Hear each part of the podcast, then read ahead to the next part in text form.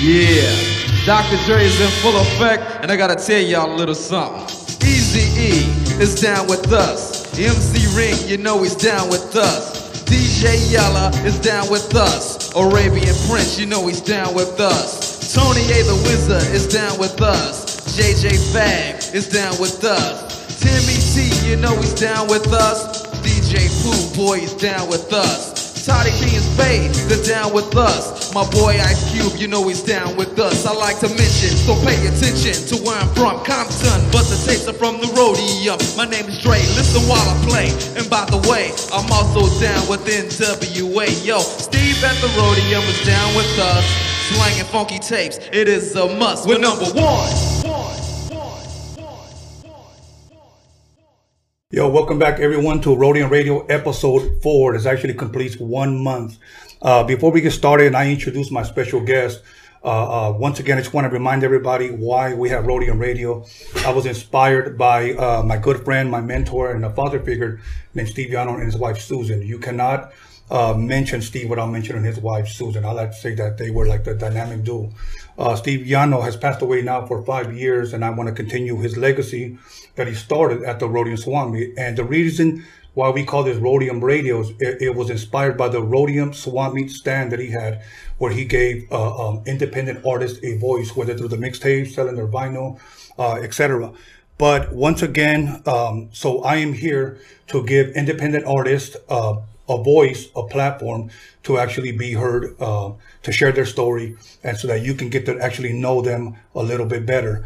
But without further ado, I would like to introduce my good friend, somebody that I've known for years, since the early 90s, somebody that I believe uh, um, has produced uh, uh, two classic albums, at least uh, uh, that I know, at least that are my favorite.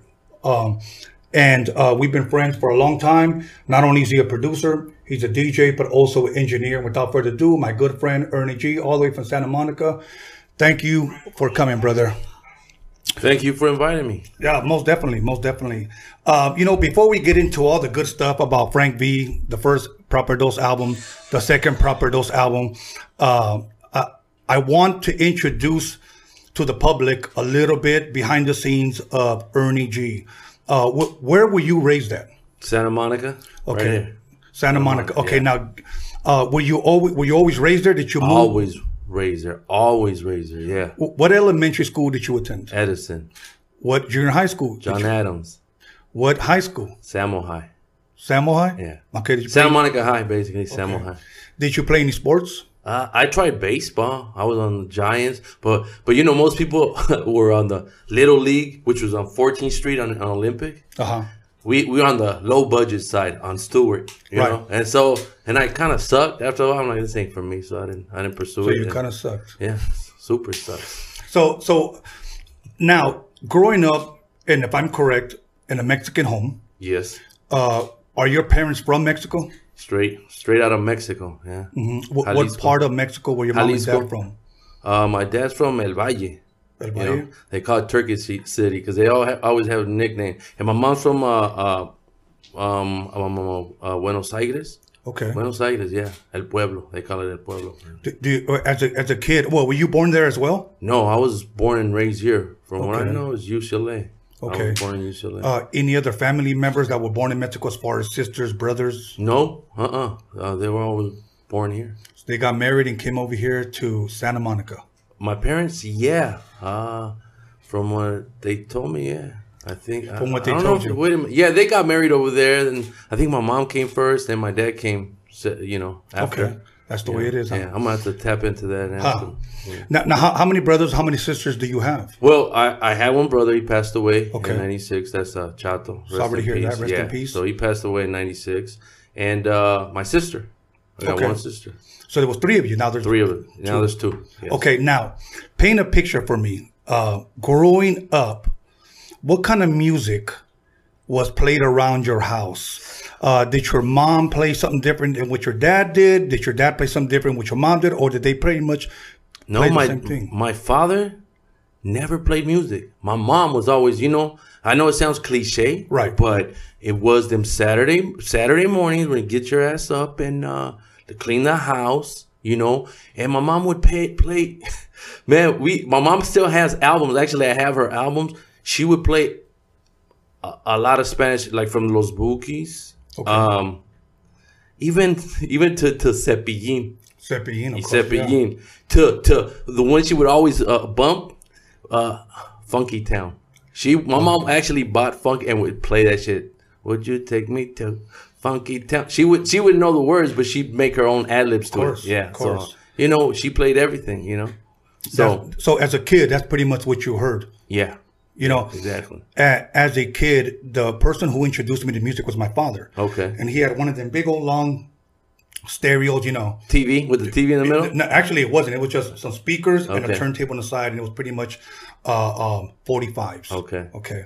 But he, he played pretty much everything. I remember the first song that I ever heard him play, and I was just a kid. It was Monster Mash. Remember that song? Yes. Okay, Monster Mash. Uh, and he was like bien romántico, you know. He always played like Los Panchos. Okay. And my mom's was favorite was Juan Gabriel. Okay. Okay. Yeah. So those were my, my mom's favorites, but I, I kind of wanted to get a picture of what you grew up with to what formed and what made Ernie. Uh, now, uh, what kind of music maybe possibly did your brother or sister play? Well, at the time, I didn't pay too much attention. My my obvious my sister was way younger. I think Uh-huh. I don't even know to this day. I don't know how younger she is. Maybe ten years younger than me. Okay. Um, and uh, my brother, you know, the oldies, typical, you Right. know, Bone Thugs in Harmony. He really liked that one first of the month. You know, like Right. so. That's what he was bumping. But uh, you know, um, not I can't really recall them like oh they always wake, wake up with the stereo. It wasn't that. It was it was me that was always like I got introduced to it. Where Right. when I first heard Rockit and Buffalo Gals mixed together, like Oh. like I that's where I can remember like wow you know like that it, it blew my mind bro like the you know Now, I, I know, hold that thought, 'cause we're going to come back to that. yeah I know you, you DJ'd first before you started producing, before you started engineering. yeah around what age would you say that uh, we talked about rocking Buffalo Gals? Mm-hmm. About what age were you, you say, enthused or excited when you heard that kind of music? Like, what were you in junior high, possibly? Well, I, I don't know if I heard it before. I think I heard it with Mello, and and and you gotta understand, like you know, I'm from '71, so even by by by late '78, yeah. I was already listening to Tom Petty because my dad used to take us to a bar on 20th. Uh-huh. And uh, uh, uh, Wilshire, like it was the house of billiard, and so he'd give us a bunch of quarters just to be like, "Here, go play Pac-Man or Galaga," and it might have been like I want to say 82 or something, but they were playing 78 music, 79. So the jukebox was always playing there. So I was Right. picking up on that. And then, you know, uh, I remember we would drive in his truck, his Ford truck, and I, I still remember Shalamar, you know, Oh. playing. So it was this, it was late 70s, maybe early 80s. I'm not good with time, Right. but I remember, I remember that feeling like, wow, what is this, you know? And then gradually, here comes this thing called hip. I, I, we, I must have been in third grade when Okay. when uh, like Sugar Hill popped up. Cause I want to say I remember. I don't think I'm making this up, but I would take records to Edison like on a Friday or a Wednesday, Mm-hmm. Yeah. and it would let us play those records. And I remember mm-hmm. buying like '83 or, or, or yeah when Zap came out. Cause I remember my mom saying, "Why are you buying those records for?" Right. Yeah. Why are you spending your money on Zap? And it, that was around 83, you know, from the Roadium. I would buy them. This is before I even knew I was going to get into DJing and stuff. Right, So it was. I, I want to say the first record I bought was, if you guys remember Thrifties, Of now course. now is, what do they call it now? CBS CBS. probably, No, yeah. actually Rite Aid, right? Rite Aid, okay. Remember K-Tel? The, the brand? Mm-hmm. Yes. I, I think I bought a taste of honey from, they used to have it like a little rack that spins around. Right. I remember buying that from there. Like I remember Taste of Honey. Albums, The al- album, album, the album. Okay. So, So you, were a youngster already buying records. yeah, without knowing yet, you know, without knowing that I'm gonna get into DJing. I don't think I knew. Who was, was it through the radio, through a cassette, through vinyl, or was it somebody you saw? Who was the first DJ you ever saw that inspired you to say, I want to find out more about that or I want to do that? I want to say, if you remember, Grandmaster DST. I- Yes. this is gonna blow some people. Like, remember that he he I think didn't he? I want to say he did the scratch. I didn't know this. I know it now because like we can go back and and search it. But I think he might have done some of the scratches for Herbie Hancock, like Yes. We I didn't we didn't know at the time, you know, the great, but to me that was like mind blowing. To me was like, wow, you know what I'm saying? So Wow. yeah, you know, so uh, so you know what I'm talking about. Grandmaster DST, where he- he's he's in front and the album covers. That's what I tell people like I miss album covers, bro. Yeah. because it was it was an experience.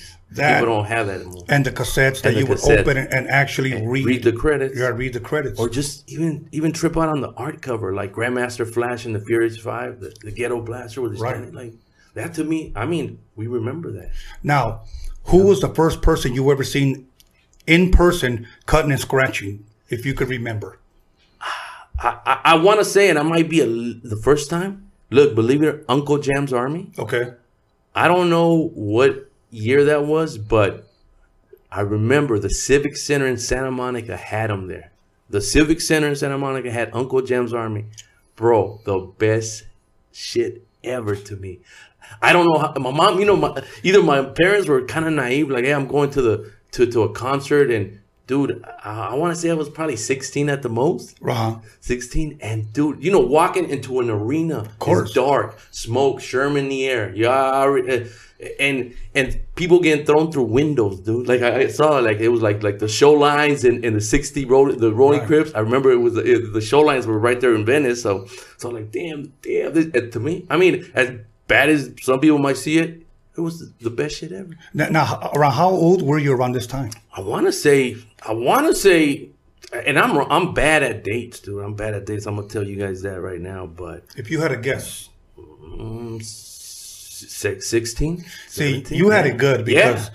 because we both come uh, from Mexican families, but I'm sure at what some point your family was very strict. With mine, at the age of 19, it wa- I was still very strict. Yeah. You know, You you know what's funny? My parents weren't strict. They were they were like they never ever wow. ever said nothing about bumping music. I was throwing parties at my house in '86, dude.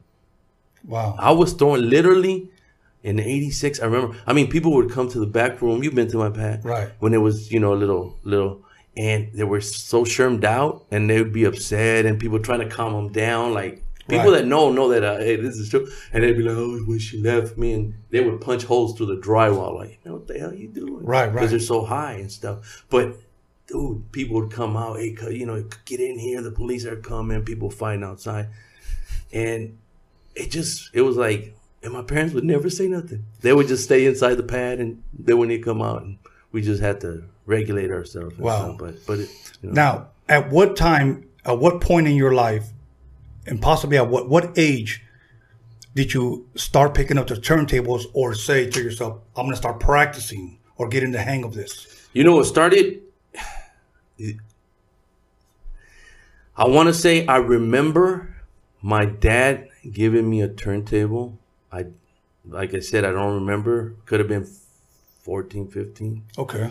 and it wasn't a 1200 it wasn't you know it wasn't Hell that. no. it was a nikon Okay. Nike, like not the camera but nico or something Right, right. and then i remember borrowing one from my friend that he got one too and then kind of putting them together they were mismatched of course, of and i course. remember because I, remember saving some money from a paper route the evening outlook in santa monica i had Now, a paper route For those uh, people that may not know what a paper route is, explain to them. a paper route was after school, they would leave a bundle of, of, of papers and you cut them and then you'd have to put them together and fold them, put a rubber band on, and you had a bag and you put those on your bike and you fill it and you had a route. You got to go deliver around the hood and throw the evening outlook. For me, it was the evening outlook. Right. And, and so, you know, you would you would get a. I think you get paid every fucking month. Yeah, Yeah, I think it was every month, and uh, and I, I think from there, I asked my brother, "Hey, let me borrow your money. Go to Radio Shack and buy a mixer because not I didn't really know what it was, but I would hear, "Hey, it's a mixer that you need to put these." Huh? And I and I I was been into electronics. I always like electronics. I was always like. You You're know, even ba- yeah, yeah. Even back then, we were just talking about the old stereos, the Marantz, and and the, the old, the old. Yeah. Because I was looking at the uh, uh, mics, and I'm like, oh, Marantz, I remember that. You know, and to me, that's nostalgic. To me, it's like Dope. man, that brings a lot of. I, I remember I'd go with my dad to gardening, and I'd go into these uh, white folks' garage because they were they were open. I wasn't breaking or, or nothing, and I would be like, "Damn, look, that stereo's badass." And I would even get the m- magazines just to look at the stereo, Right. The the nineteen the early nineteen eighty stereos. And, Now that's a trip that you said you had a paper out because when I first bought my first 1200s, now I had already know how to DJ, Mm-hmm. but to make a long story short, I had a paper route job, and I knew what I was getting paid, and I knew how long I wanted to work because there was a guy actually down the street here. It was a white guy, Uh-huh. a few white guys here in Wilmington because it is predominantly all at that time was predominantly all Mexican and black. Yeah. And um, I remember he said, I'm selling my old 1200s. And when I heard 1200s, se me prendió el foco. yeah, yeah. The I light know, turned on. I know that feeling. So I said, How much you want from him? And he told me, he said, I'll take 300 bucks. So I knew how long I had to work, and I knew I was going to quit that damn paper route Yeah, job yeah. just so that I can get the 1200s. Now, they were raggedy. Yeah. But you know what? When you love Hey. music, it doesn't matter. I still have my original 1200. So as raggedy, as them motherfuckers are built to last. Now, now when I we say 1200, for the public, for the youngsters that may not know, we're talking about turntables. Turntables, the original 1200 MK2s. And yeah, and, and yeah, they were about, and, and the trip trip out on this, like I didn't get enough money to buy them, Uh huh. and and and, and I never got to until one one day there was this guy named Chuy Garcia, and he had a DJ business. And every oh, Mexican family, Yeah. just like a chewy, huh? Yeah, Chewy. It was Okay. Chewy Garcia, and he would use. You, I wouldn't say use me, but I was just blown away because that's when. And I and I still got a GLI GLI mixer. Oh, wow. So so if people know what I go that. I mean, GLI was Jam Master Jay. Remember you? I would just look at it. Anyways, that's how I got into it. And then my mom, I probably had like three hundred bucks. But then remember the credit cards we used to put them on the machine and slide them like Right, this with course. carbon copy Right. we went i remember going up fairfax down to i want to say maybe sunset they had stereo places back in the day leo stereos and stuff like that Right, right. so we got them from one of those places and and she charged the rest up and um, I, I paid them off and and that was it You, you know what I miss because I used to love to go was Radio Shack. radio i love radio shack I, I, and think about this, you know. Okay, I'm 51 years old. Okay, Yeah. radio shack and, and and here's what breaks my heart. Okay, we have no more Toys R Us. no We have no more Radio Shack, no Tower Records, Music Plus, nothing uh, uh, the Warehouse. nothing You know, so th- that's starting to make me feel older. You know, yeah But yeah. the good thing is that, and I love this quote. Uh, thank God that we had a childhood before technology took over. yeah Not saying technology is bad because it's actually good. It- we're actually we're live here. right Yeah, now. we're still you know So thank God for that. But now I want to jump a little bit ahead. So now you got your turntables. At what age do you remember going to the Roadium Swap Meet? And once again, for our viewers, the Roadium Swap Meet is an open air market or a flea market in the city of Yeah. Gardena. Uh, I, I well, if I can say when I I I, could say I bought Zap album at the Roadium. About how That's old what were you? that, that's well. My parents used to go to the swap meet to buy whatever they needed to buy. Clothes, Mexican yeah, candy, and, whatever. and I can even say we probably went to the Roadium without me even knowing about the music yet. You know, like I'm sure we went there when we were young. But as I can remember, it must have been like 80, 80, let's say 82 to be safe okay. but it might have been even 80 you know uh you know so for sure 82 or 83 i started going there like you know Uh, um, at what time or how old were you? What year possibly was it when you actually met Steve Yano?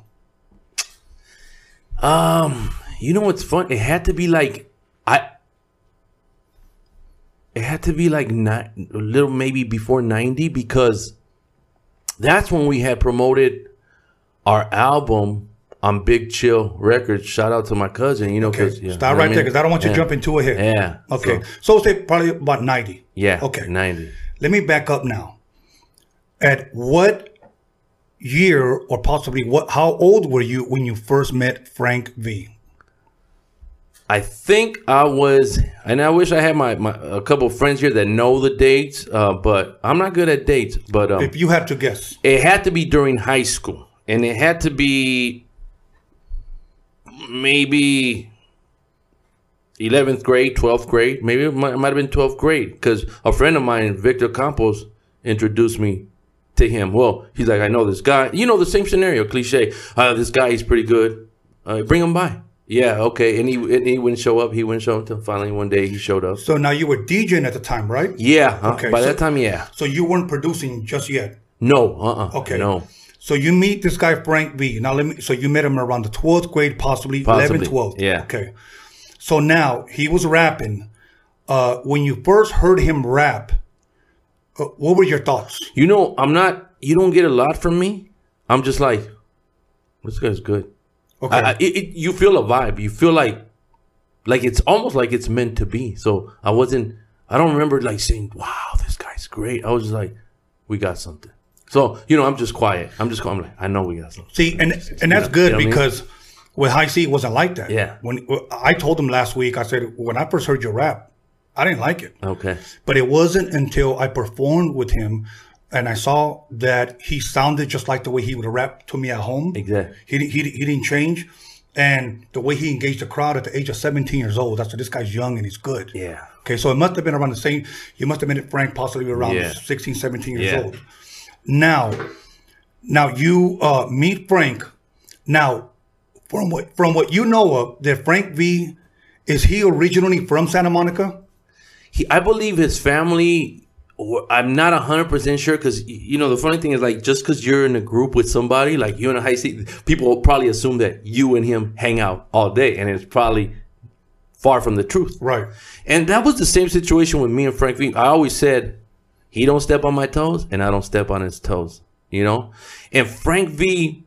Um, man, uh, I don't know when he- he got here, but Now, when you say got here, yeah, like for, to to Santa Monica. That's what I'm meaning. okay, Santa Monica. where did he come from? I want to say he. Look, I should know this, but I, I, I want. I'm saying this just like a disclaimer, not so people always like, no, he didn't.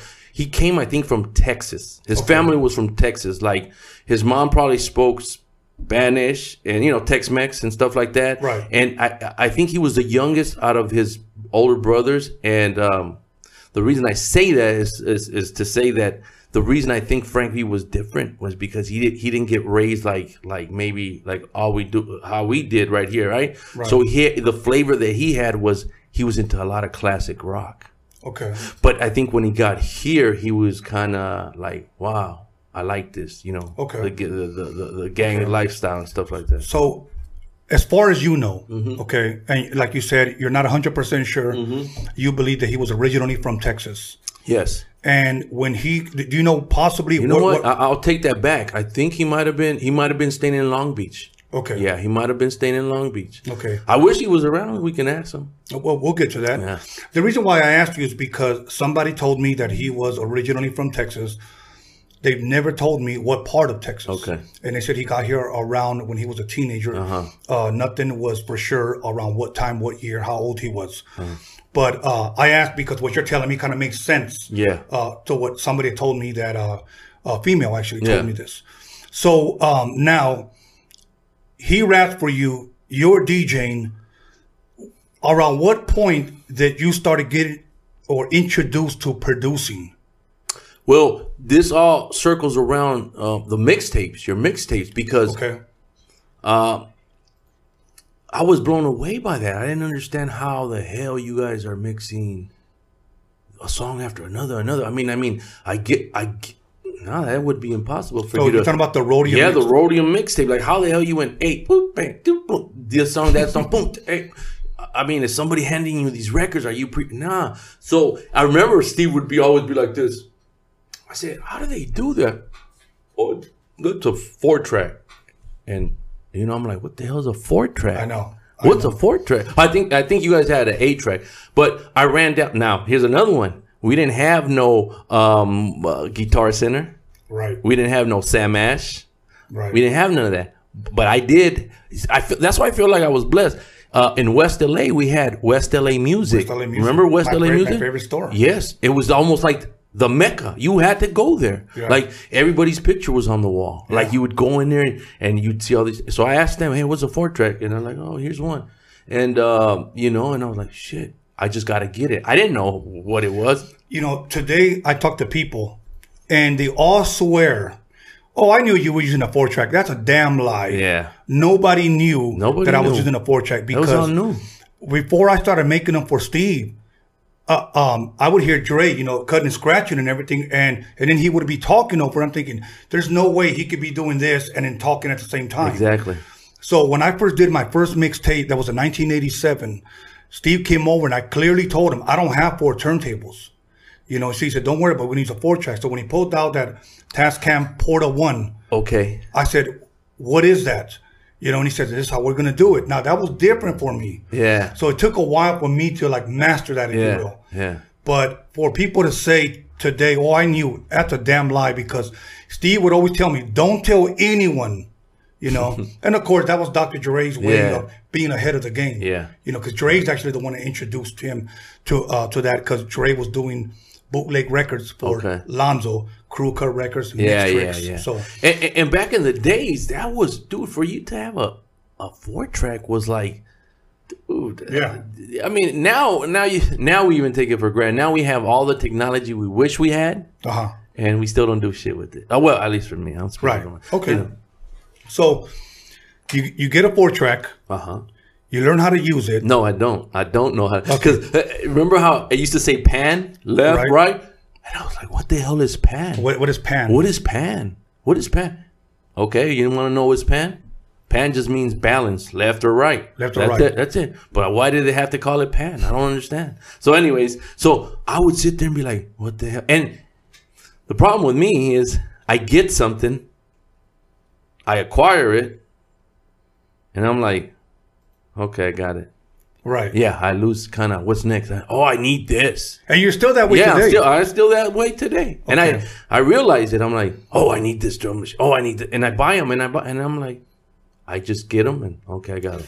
so you get a four track, you eventually learn how to use it. Yeah, obviously. somewhat. Yeah.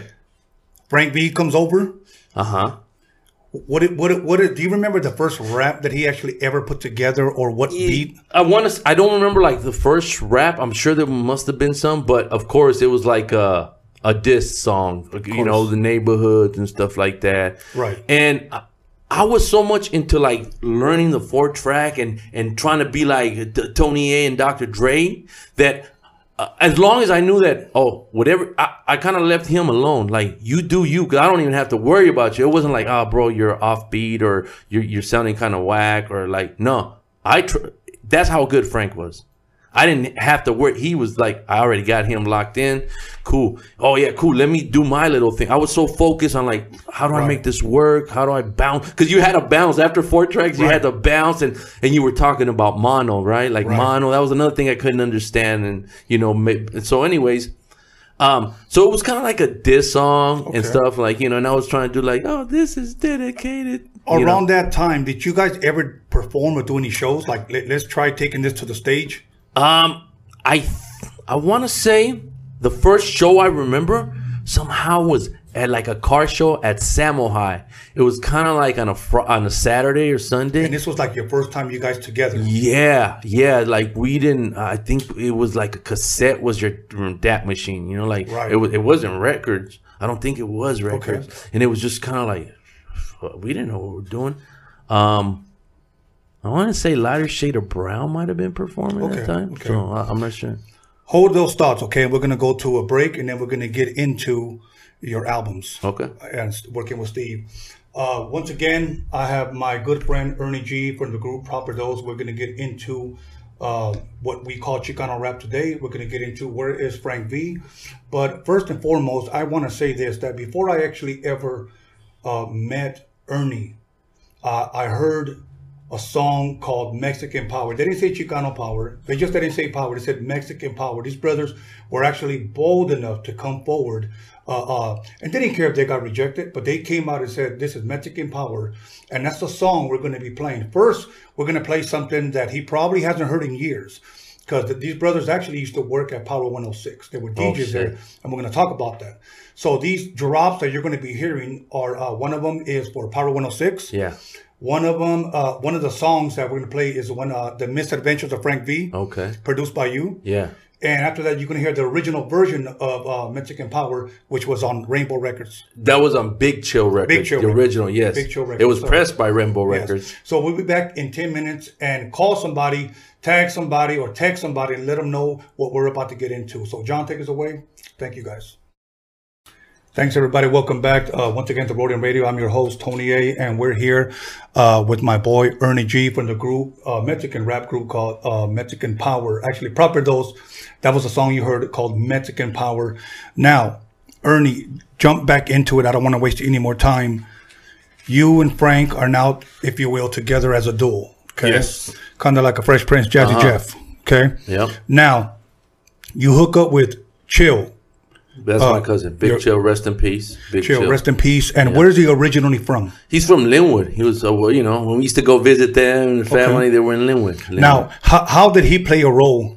he played a big major role. Like people don't know it. I mean, uh, um, at the time, look, I, I went through the DJing. I'm starting to get into the four track mixing. Now I got this guy named Frank V, and now you know I'm starting to understand like making rec. I don't know shit about making records, but I know now my next thing I want is a SP 1200 Okay, which is a a drum machine, Drum which. You're, you're familiar with it because you know you did Hi-C and and uh, his album. But so there was one problem. There were twenty seven hundred bucks, yeah. you know, and at the time when you want something, you you know, hey, at the time, Big Chill. I mean, uh, he was he's the man. He's the man at the time. He's the man. he was he was doing doing he what he was out. doing. He's the man. Well, it wasn't that easy because I would tell him, hey. I want this drum, and, and and when I say this, it's because we're, we're here. We only have certain time. It didn't happen overnight. It didn't happen in a Right, week, two weeks, to a month. It was just more like, hey, uh, chill, buy me this drum machine. I'm, I'm kind of paraphrasing because I don't 100% remember, but I know it was like, hey, and, and, and I remember him like probably saying, yeah, yeah, I'll get it for you. And I'm like, hell yeah, hell yeah, he's going to get it for me. He's going to get it for Then maybe a week goes by, two weeks, three weeks. You know, you stuff. Well, it's a lot of money. Yeah, it's a lot of money. But he had a lot of money, like a lot of money. Like this guy at, that- at that age, he's my he's the same age as me at the same age, and he already had a house, two houses maybe. You know, he he was he, so so I'm like okay, I'm gonna get it, and then I'm like, you know, time goes on, I'm like, I'm not gonna get it. Okay, so Plan B. What is Plan B? Plan B, I was like, okay, okay, maybe maybe it's still a lot of money. So I'm like, but by that time, I'm uh, why, why I'm saying this is because by that time I'm still like you know four track and I don't know if Mexican powers around. Then we bump, you know, everything was aligned. The universe, everything was aligned. So I was like, Steve, you know, um, we had like a little manager, this white guy, John Brunda. As much Brunda. as much as people want to hate or if he robbed us or we oh he robbed you or he's taking all the money, dude, you gotta look at it this way. If it wasn't for him, whether he robbed us or not, or, or whatever, we would probably wouldn't be here because he worked at Rainbo Records. He knew, he knew how to press. He has connections, He has yeah. connections. Okay. Sort of like uh, Jerry Heller, right? Right. You can hate all you want, and, and but maybe Jerry Heller, if he wasn't that piece of the puzzle, Right. bro, you got to take it for what it is. So, anyways, long story short, by this time, we're I'm still doing my thing. It's not stopping me. I'm not sitting here waiting for the drum machine, but and it wasn't like I was like, oh, how can I get it? It was more like Plan B was like, hey, um, could you rent out a stu- uh, studio time for us at uh, Paramount? And you know, I, I'm not thinking. I'm not. I'm just thinking. I just know what I want to do. Now, at this Mm-hmm. time, did you already have an idea of what songs you were going to produce, or you just wanted yes, the drum? yes, okay. yes. At this time, the four track, I was I was taking Cutie Pie and I was looping it. You know what I'm talking about? Like dun dun dun dun dun, dun like the first four bars. Right. I would stop it and I had to play the record again, play play the cassette and play that four bars. So when the next four bars come in, I was recording on track two. Boom. Right. And then I was recording on tr- uh, track one again, and then two and one and two until it became like maybe five minutes, and then Frank kind of just rapped. Uh, Uh, that's what you call a demo. Frank probably Now, rapped the demo. did demo. he have Mexican Power written specifically for that beat? I, I think he just had it written, or or he just wrote it, or he had it written. Man, I wish Frank was here. Um, but I think We'll he- get to that. Yeah, I think he, he had he had it written, or, or whatever the case was. I was zoned in into making the music, and he was zoned in into writing. You know, and that's how I always looked at it. It wasn't like, you know, maybe I would say, hey, uh, let's change this word some, but we did a little demo we didn't know any better. To us, hey, to us, I guess it's like be, being a fan. Like you hear your stuff on a on a on a cassette, Right. and to you, you're like, wow, check that. And people are like, oh, let me get a copy of that. And then that's how it try, and it becomes kind of you know Like- in the hood, like in the hood, ghetto fabulous. yeah, get, get, ghetto fabulous. So Okay. So now, speed up. Do you get the drum machine from your cousin? it doesn't happen till first we sh- maybe I don't know if I showed him or uh, maybe John Barunda at the time spoke to, to- to- we all probably got together and like hey because what happened was like he did fork money out. I don't remember how much money it was. And and there's a video there is a video. If you look like on my channel on the high I think it's high I don't even know my channel high caliber exclusive. If you look on there I actually have my mama bought me a videotape one of those big ass videotapes of like that. And I back I didn't know we were gonna get this far, but I might have erased over some of it. Okay. It's because you know you run out of space and you want to record Yo MTV raps or something. And so anyway, but there is there is you'll see us recording our first first ever recording studio was that Mexican Power, and he paid for it. Big Chill paid for it. And from there, we pressed up a record and a cassette. And whoever has the cassette with the Mexican Eagle, it was all about pride for us, man. We're young, you know, it's warriors, and and it was a pride thing, man. It was never about the money. when when you guys came out with that single, obviously you guys were selling that out, if you will, out of the trunk of your car. Yes, Okay. that's the phrase. No distribution, no, No, record no, deal. Nobody's thinking about that. You're Right. not. You're just like Now, how did you feel knowing that he came out saying his first lyrics were Mexican power? Were you cool with that? Yeah. Okay. We wanted. It was a statement. Who was doing that? We didn't say Latino or like you know this Right. and that. Mexican power. Who Okay, did- yeah. now we're going to change the channel just a little bit because I need to ask you something that usually when I ask certain rappers, they get real pissed off because they tell me that it's a controversial Mm-hmm. subject. Me, I don't care. I, I didn't get inspired to uh, uh, do Roadium radio to dick right artists. Yeah. I, I give artists their proper respect, Uh huh. their credit. I, we give them their props. Okay. My thing is this: that when I ask these rappers today this question, they all shy away from it. So my question to you is: What is Chicano rap? Now I guess is anybody that's Latino or you know they say Latino that they, they throw them in that uh bucket. Chicano rap. I don't like. I'm like you. I'm, I don't sit there and, and be like, "Oh yeah, we're Chicano rap." That's what they labeled us. Maybe after like maybe the new generation. I, no, I wouldn't even say the new generation. I I don't pay attention really to that. Like Chicano rapper, I don't. Okay. I just do what I, I feel like doing, and that's it.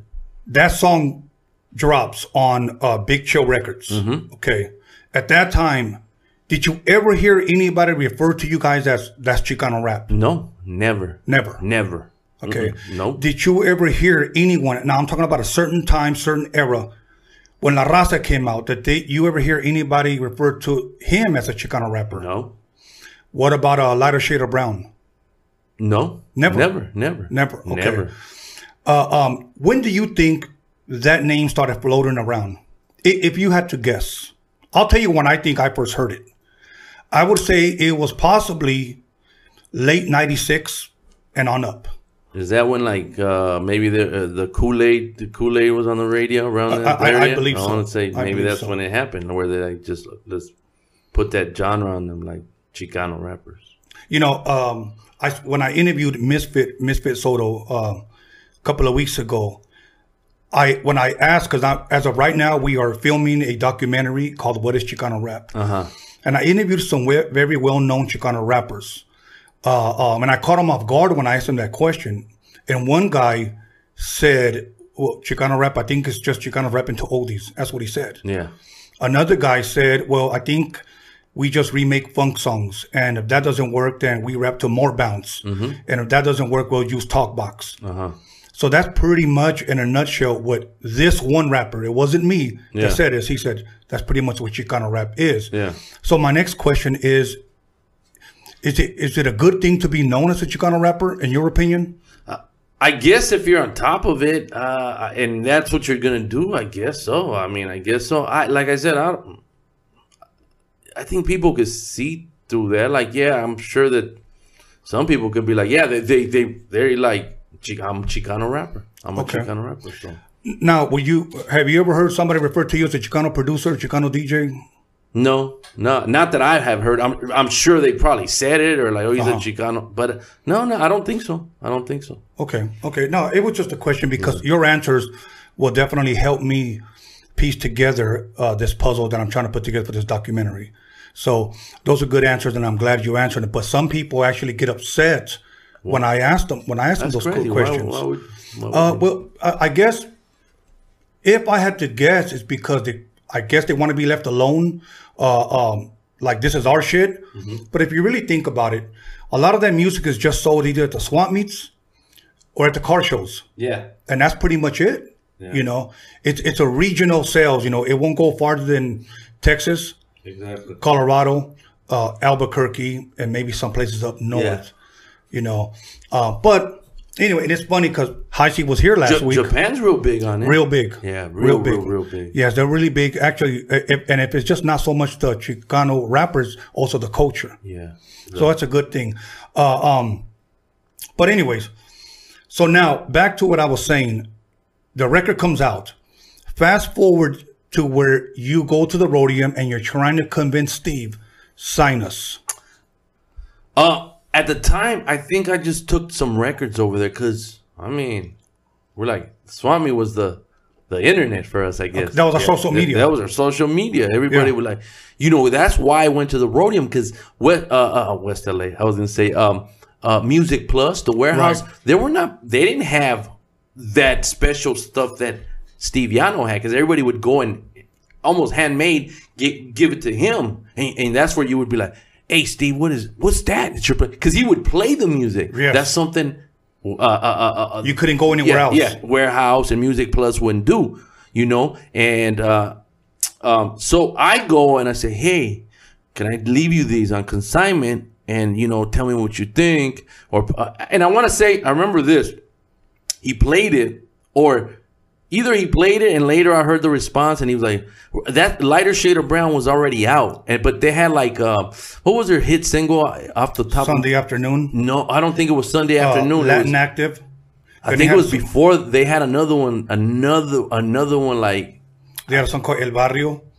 So they, they had quite a hit singles off of that first album. but it wasn't the album. They had a single. I think Tony G produced it. Okay, Tony I'm G. not- I'm not yeah. So it's that. it's uh and I I can't remember. Anyways, so I don't know if they already had an album, but uh, like I said, I'm bad with timing, man. Um, but I remember Steve saying, "Oh, this kind of sounds like lighter sh- shade of brown," and I was like shaking my head like Shaggy, like what? That, that yeah. piss you off? Uh, it, it, I, I was like, no, I don't. I don't get pissed off. I'm just like, that's cool. But I was like, no, it don't.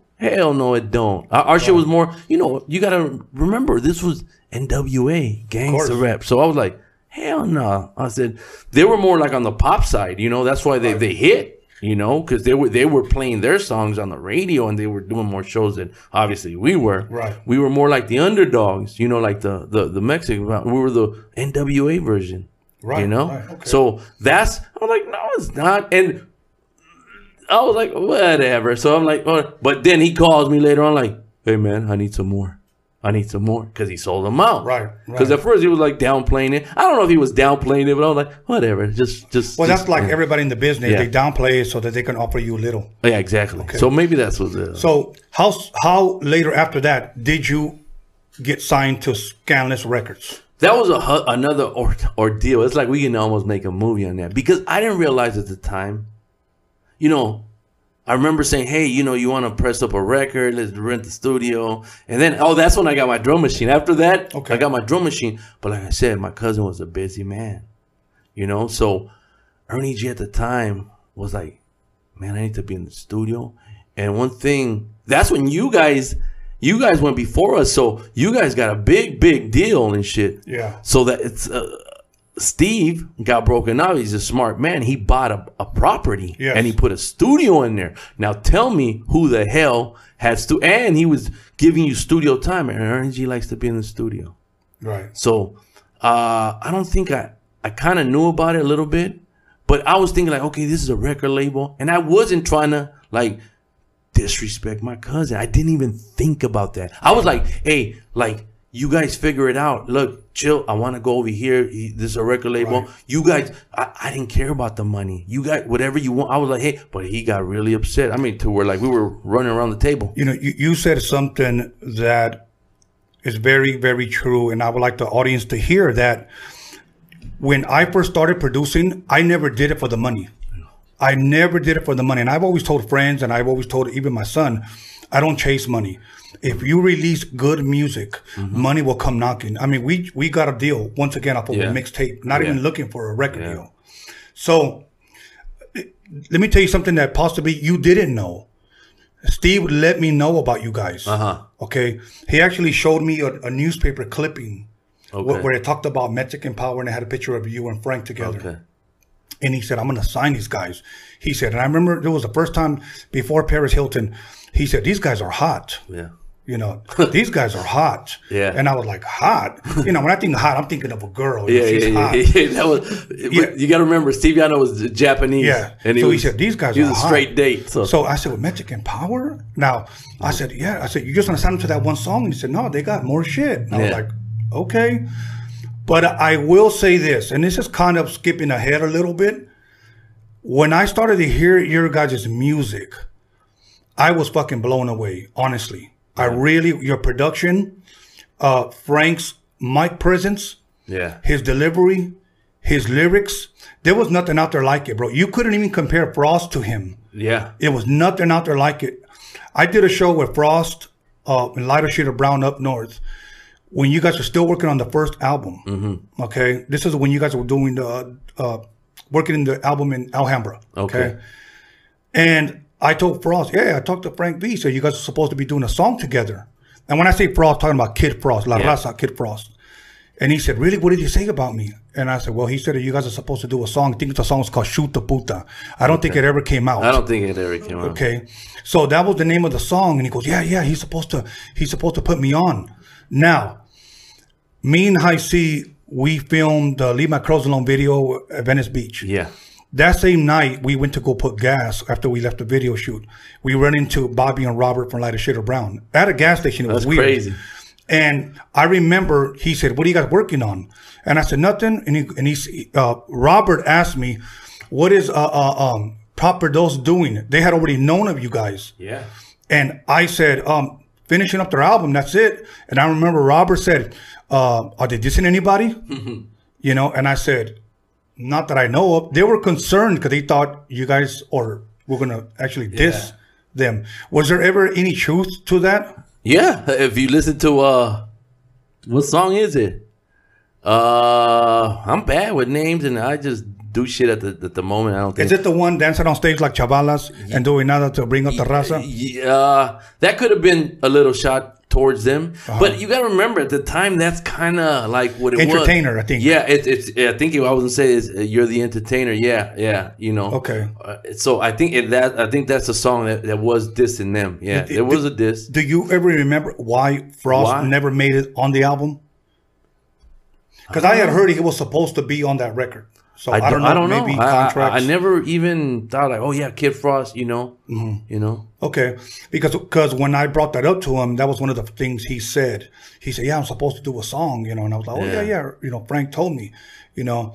Um, There might have been like you know how labels are. Like he was signed to Virgin, right? yes, I found, and, correct. and then it's like you got to ask for permit. Like they just Right. if they don't if this if it doesn't benefit them, they probably be like, no, you can't use this. You know, Now, I'll know. tell you what. Uh, uh, I know you don't really care for it, but one of my favorite songs is a song called "One Summer Night." Okay. which we'll play later on. Uh-huh. That was one of my favorite songs. I loved Hard Times. I loved The Entertainer.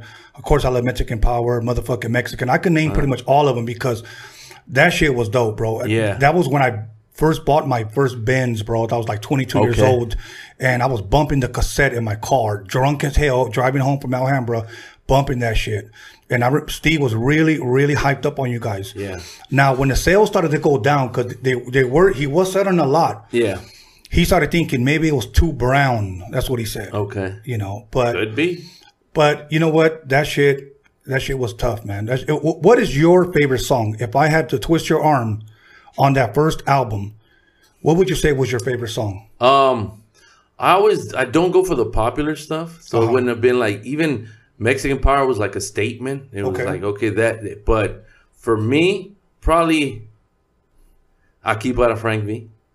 That was Yeah, That I kind of go for the stuff that's not too popular. That's always that shit my- was hard, yeah. bro. That, that Yeah. shit was tough.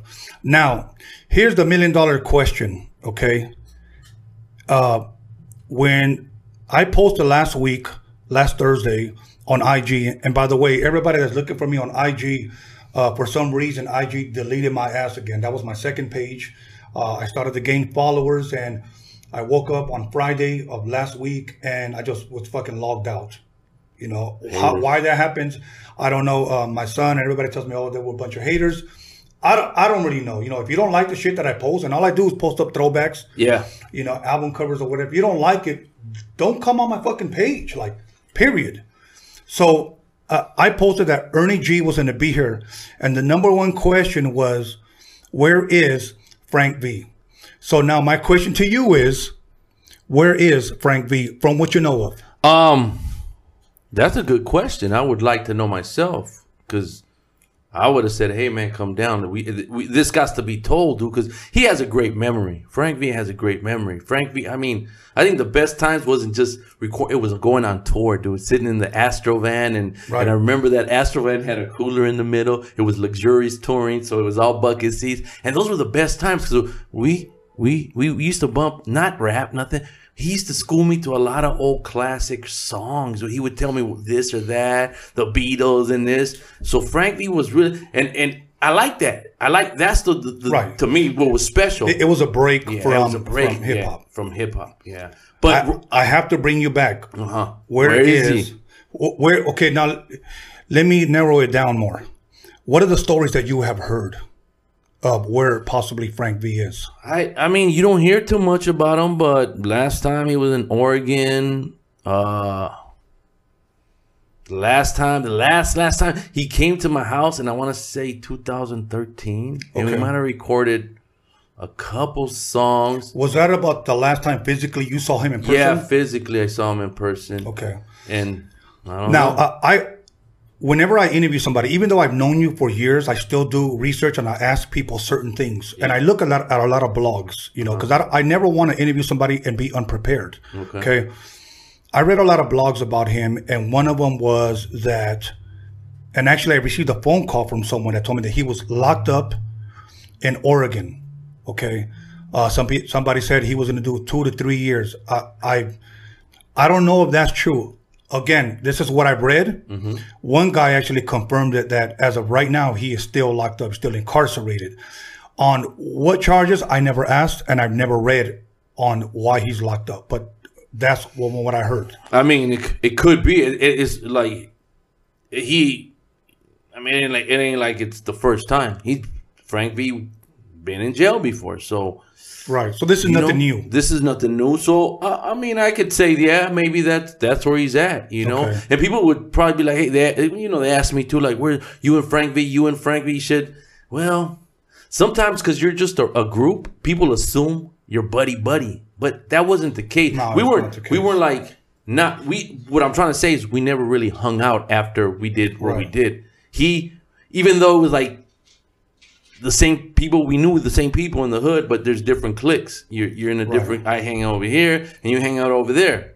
It was all good when i but I didn't really see him after the shows and and all that stuff. It was only like, hey, we need to go here, and uh, you know that Now, was it. the last time you saw him face to face, was that the last time you actually spoke to him? I, I spoke. You know, I, I want to say, and I, again, uh, again, I don't want nobody to say no. That's uh, but I want to say around 2013. It might have been, yeah, no, 2013, maybe maybe 2009. I might, I might have, yeah. It's that much of a. and you guys were working on a demo, if I'm correct? Yeah, I was trying to be like, hey, let's do this, let's do this. But w- what you fail to realize that once you kind of go through the motions, and that that it, whatever it was, is is, is kind of you already know how it is, and you're like kind of You already like, know how the book's gonna end. Yeah, you already know how the book. So so now you're worrying about like people nowadays flake on you because they can't get a ride. You know, I remember Ernie G would go to Alhambra every single time. If you told me to be there at 10, I'd be there. If a show's happening, I'd be there. I'd be there. And Frank V, when you're a rock star, where's Frank V? Where's Frank? He's not showing up today. That's that's what happens. So you guys finished the second album, which to me I believe was another classic. Now I'm saying this, you're not saying this. Yeah. This is just me, not only as a friend, but also a fan. Everybody that I've interviewed, I like to say, not only am I your friend, but I'm also a fan of their Mm-hmm. music. You know, I wouldn't be uh, uh, producing or working or DJing with somebody if I didn't like their shit. Yeah. I, not all money is good money. Yeah. I've known people that have told me, "Hey, I want you to do some scratching on one of my songs. Let me hear the song." Yeah. I, I'm good, bro. And I've turned down money. Yeah. Uh, there's times where people have hired me to do beats, and once I heard their lyrics, I gave them their money back, and I took my beat back. Yeah. You know, uh, some people say maybe that's not good business, but that's just the way I am. Exactly. So now, the second album to me was a classic as well. Okay, uh, I really liked uh, Ghetto Baseball. Yeah. That's one. I mean, I, I can That's- go down that, the list. That ghetto baseball, man. If people don't know, just YouTube ghetto baseball by Frank V. That right there, I- to this day, and and call it what you will, I'll put money on Frank V. Like whether we fell off or call it what you want, but if they're still talking about you, maybe 25 years later, Right. Then okay, you made an impact. Yeah, I'll, I'll be like, okay, you made an impact or something. What would you say was your favorite song off that second one? Would, would it be Ghetto Baseball? Yeah, I want to say I want to say ghetto baseball. Okay, now, if you guys are referred to today as Chicano rap, then I'm going to make a statement, okay? And this is not my opinion, this is facts. Uh-huh. If you guys are known, once again, I'm going to repeat it, as Chicano rap, the first Proper Dose album and the second Proper Dose album to me are the epitome of Chicano rap. I have yet, and I challenge everyone, change my mind. I have yet to hear an album that tops those two. I, I agree, but I don't want to be the one saying it because it doesn't sound as good as it is coming from other people. Well, I'm saying this, so if anybody gets pissed off or anybody wants Yeah. to debate, you know what? Like I said, We change my mind, yeah. throw names. Uh, uh, but And I think I think people know that. Like you don't even have to say it, but even even like there's been people from from you know different neighborhoods that I I, I bumped into later on. You grow up, and I you- they're not gonna tell you like bro like because you know nobody wants to be dick riding people. That's how they feel, of course. But but so that's why we get love from Arizona, from Texas, from everywhere else. But around here, everybody kind of like and I. I understand, I understand. But later on, they told me like, "Dude, your shit was hard. Everybody thought you guys, you know." Hard. And I'm like, I knew that. I'm like, come on. But I did it for you guys. I did it for for the whole Mexican power. I didn't. I didn't do. it. I did it for for everybody. I did that shit for everybody. was there ever a third album? Uh, Yeah, I think it was he. I think it was he. But by that time, me and Frank were like, you know, because it just got a little bit too much for me. Okay. Like, like there's only so much I can take. Like, you know. Reason why I asked that because I saw an album one time that said Proper Dose, and the title of the album was called Overdose. Yeah, that's I think when he went to to um he when he went to San Diego and and Okay. they probably snatched him up and here's here's you Now, know. Overdose. Was he talking about the proper dose was done, or was It he could- talking about overdose as in drugs? I want to say I didn't. I don't take it even if it was overdose, like like it was over. That that's pretty fucking clever. Sounds like Frank V. Like that is that's clever. Overdose. Why I would name it too, but Was there ever a time where you figured, you know, fuck it, we just went our separate ways? oh yeah, like uh, by the third album, I already knew like uh, you know you have your pride, bro. Like you have course, your pride. So I'm like that's uh, yeah. As much as hey. As dope as you can be, and no hard feelings. Like I, I wish that guy the best of luck. Like there was never hard. I, we would always kind of still talk and be like, "Hey, come through," or, or like whatever. But it would never happen.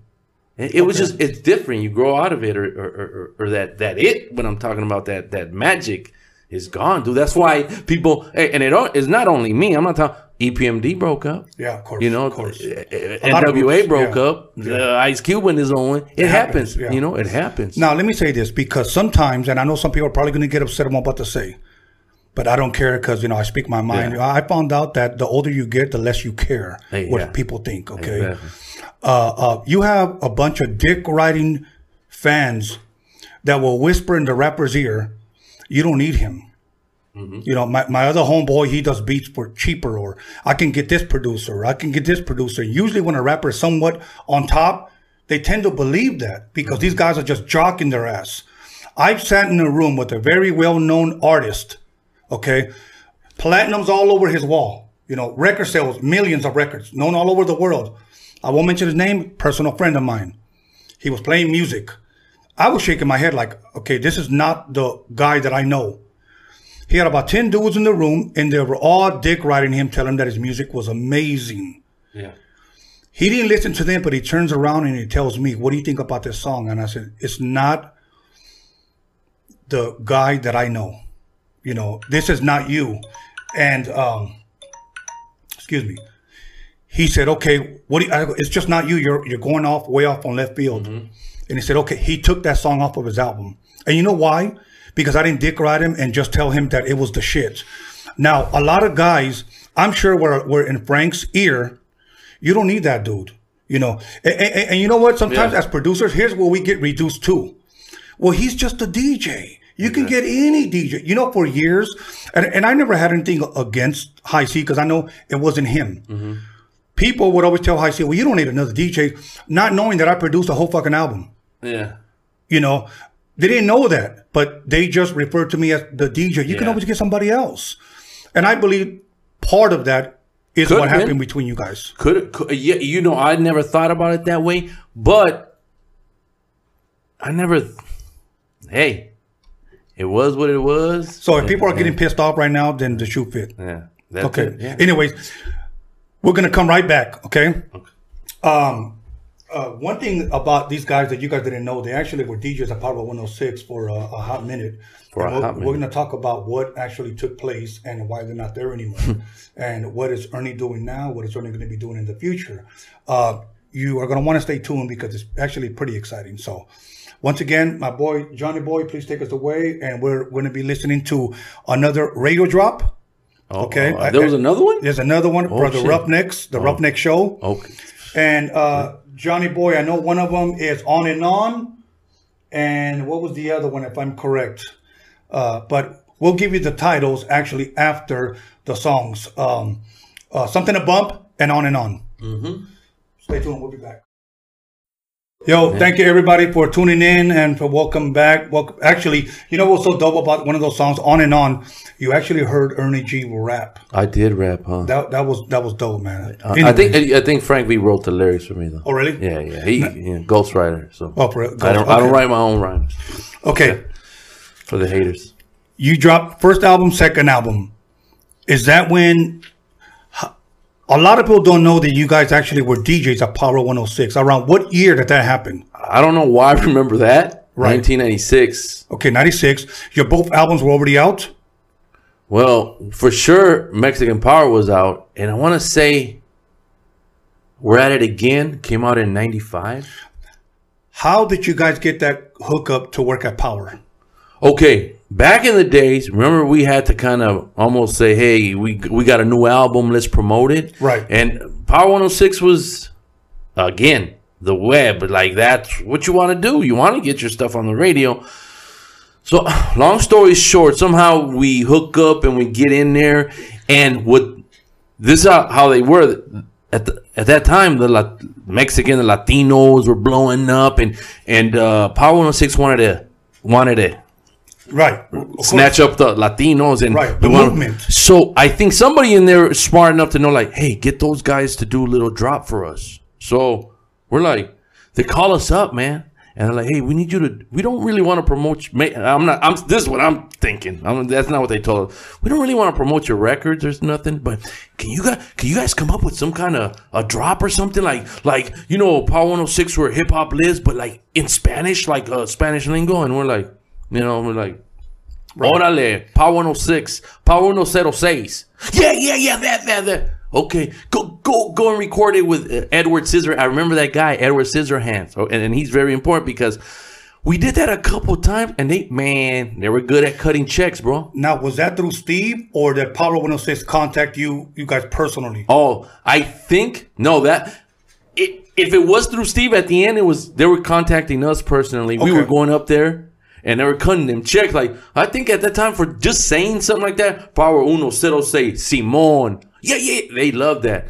Um, they would be like, okay, go see, go see so and so, and they cut us two hundred and fifty bucks each, bro. I'm like, damn, Why for not, that, huh? why not, why not? So me, if if, if you guys, well, I know this. Me and Frank V had a sarcastic relationship. We were sarcastic with each other. I know he was for sure. for sure. He's a sarcastic guy, and if you weren't up up, up on game, if you were a fan, like, hey Frank, Sure, buddy. Yeah, anytime you want. You would believe that what he's telling you is, and I'm like, bro, you're going in for a ride. But hey, I don't want to shoot your plane down. Let- let- anyways, make a long story short, me and him, when we were doing all this stuff in the booth recording, These radio drops that were the, ra- the radio drops and like say this and all that. While that was happening, we, me and him would be like, "Hey, fool, you should you should change your name to MC Assassin." And then he would laugh, but he knows I'm jo- I'm, I'm being sarcastic, you know. Right. He's like, "You should be DJ uh, Th- Thunder or something." Like, you know, I'm like, "Yeah, okay, I'll be Right. there." So we're having fun in it. We're and that was the whole beauty of it. We were having it was fun. Um, so what would happen? The the engineer or whatever that he would be laughing, dude. I'm like, hey man, you need to tell them to put us on the air because you guys don't know what the hell you're doing here. But we're being we were just joking. Right, right, just I mean, around. we were joking, but and one day, dude, believe it or not, one day they say, hey guys, report at twelve o'clock at, at night. Bring some headphones and report here, and we're like, all right, cool. right, right. We You guys didn't know. We didn't, we didn't know. We report. Okay, this is this. The, the, the, they gave us like a one day training, and the next thing you know, okay, you guys gonna be on the air. One day training. Maybe two or three. Okay, but you know it just sounds better, right? If I say course, of course, yeah, yeah. better. So okay, so Okay, disregard so, my question. Part of the movie, yeah. So, anyways, uh, and that's what happened. That's what happened. We got a job at Power 106. Yes, on the air. We were on the air. I remember. You know what I do remember? I was making 35 bucks an hour in, at 1996, bro. So twelve o'clock to what time? I think the Baka Boyz were coming in in the morning. What? What about five or six? Uh, five. Yeah, about five.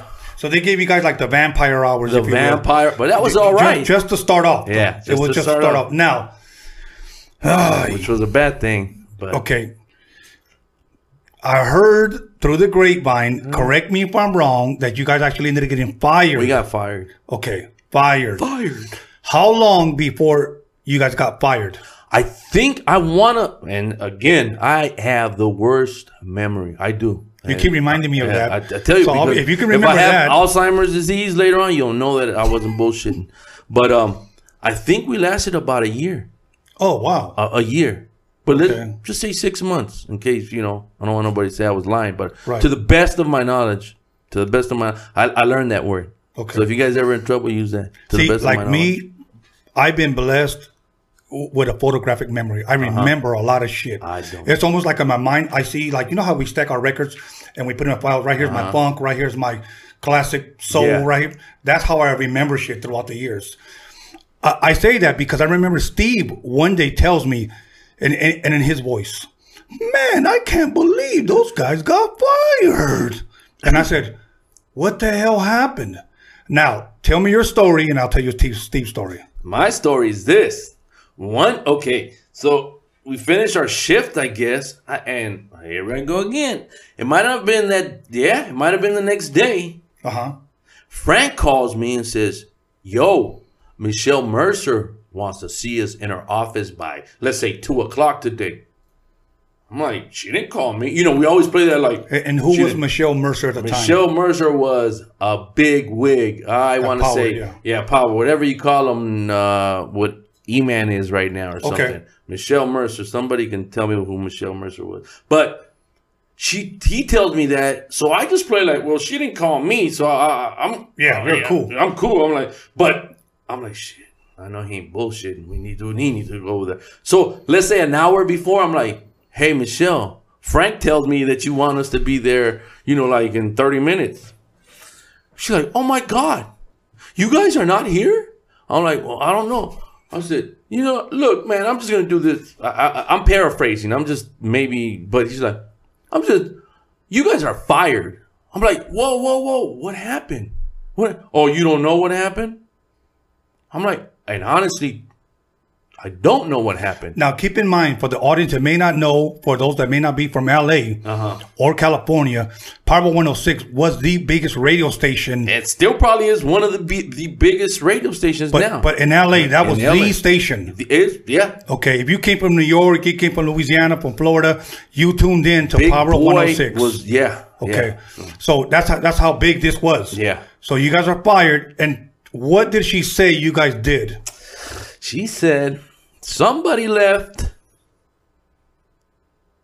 Uh, what is it? A Just tall can, man. forty ounce, and a used rubber on her desk. Okay, now I'm gonna That's ask you yes or no, Was it me? No. true or false? Was it me? True or false? Was that true or false? That Oh, story? that was true. okay. That was true. Whose rubber was it? Not mine. Cause look, man. Too big? No, I don't know. I didn't see it, so I don't know. Cause if it was, if I, eh, I'm just look, joking. I would have cleaned it up. Of course. Uh, of yeah, course. bro, dude. I mean, like, like your boy Frank liked to drink, and he was, hey, he's the rock star. I'm just the engineer behind the board. Right. Sometimes I had to wake him up by 3 a.m. or 4 a.m. They had a little couch. They had a little couch. I'd be like, Frank, Frank, Frank, Frank, we're, co- we're coming. We're going in in three minutes. We're, or, you know, because I used to put all Right, the commercials. right. Like, Frank, Frank, Frank. Frank was out like a baby. Well, here comes Ernie G. I'm like, Power 106, you know, and I, I had to I had to represent, you know? And uh, there was nobody in the office. It was night shift. So it was just us. You know, it almost seemed like at times the golden opportunities that Frank had, it almost seems like Yeah. he never took things serious. Yeah. A- And that's the sad part because I work with rappers that, like, to me, could be that goose that lays the golden egg. Yeah. But they never took that shit seriously. And you knew how the story was going to end. And it did. It did. You guys got booted off the biggest radio station in LA, bro. LA, I like to say, and I believe this is true, the entertainment capital of the world. Yes. This is Hollywood, bro. Yes. And you guys got fired. We got fired. And not only that, what happens is people say, Oh, what happened? Well, you get blackballed because that travels. Right. So, like, oh, why don't you go get another, bro? At that point, I was like, and then it was like, well, you took a mic from there. I'm like, bro, they didn't even miss that mic. That thing was on the ground and shit. I'm like, and yeah, and that was way before this. And, and I'm like, man, I Okay. said, and you know, Here's another story that I've heard. Uh, uh, there was a guy named Frank Lozano yes, that used to be on there, Lozano on the Loose. yes, You know, we're friends actually on Facebook. Good dude. uh-huh. Was there ever a beef or a problem between you guys that you can remember? I want to say there probably would have, there probably was one, but it was never with me. I never started nothing. I was, I was the, uh, uh, the nice guy. Okay. I was trying to mend whatever was like I needed because I, I knew the vision. I, I I seen where I wanted to go. So I'm like, man, Frank. If, if Frank needed to be, I would go get him, give him a ride, Right. or somebody else would go get him, give him a ride to a certain time. But um, but no, not if there was. Maybe you know about it, and then maybe I can collaborate on it. But I'm like, No, I don't I, recall. I had heard uh, the story went that Frank and him had a beef. That, Okay. that was it. That that I want to now. oh, You know, it's kind of like coming back. I think so because remember, like those drops you guys heard right now during the break. There was like what was it a rap attack type type of thing? Yes. Where like our song was actually hit number one. I think it was Mexican Power. Yeah, they actually went. You guys went up against uh, Jump from Uh-huh, from you're uh, right. Kris Kross, Crisscross. And, and beat Jump. We beat yeah. People would call and uh, uh, say, "We take Mexican Power over Jump or whatever." yeah. You guys won. Yeah. Uh, the story was that Frank Lozano actually said, because whatever beef he had with Frank, that he said, I will never ever play a Proper Dos record on Power 106. The reason why I brought that up, because you said that you guys get blackballed. So I was wondering if that was part of it. I don't think that was part of it. I think that was maybe His personal beef. you Yeah, his personal beef. Yeah, Okay. because it didn't only happen. I don't know who else it happened, but I remember him calling because we had the number to the hotline, Okay. and I don't even know if it was when we were on the air or before we were on the air. And we, were, I think we beat like the Redman and Erick Sermon or something. They had a single. I think one of our songs beat, or they beat us. Uh huh. And then Frank maybe uh, ca- he called up and like, oh fuck them and fuck this and That's right. I believe he cussed Yeah. over the air. and maybe it wasn't over the air, but just say you're the personality and th- those are your your your guests. And I call you Tony. Oh fuck them! You're gonna be like, bro, you know they're not playing that shit. And they're like, you out of here, dude. And Wow. that that that was kind of like, but that was Frank. That was Frank V. You know he. well, you know, I mean, you're kind of Yeah. describing like the Mexican Jim Morrison. yeah, You, you know what yeah, I'm saying? Yeah, Uh, I mean, that, this guy just popped pills and drank and didn't give a shit.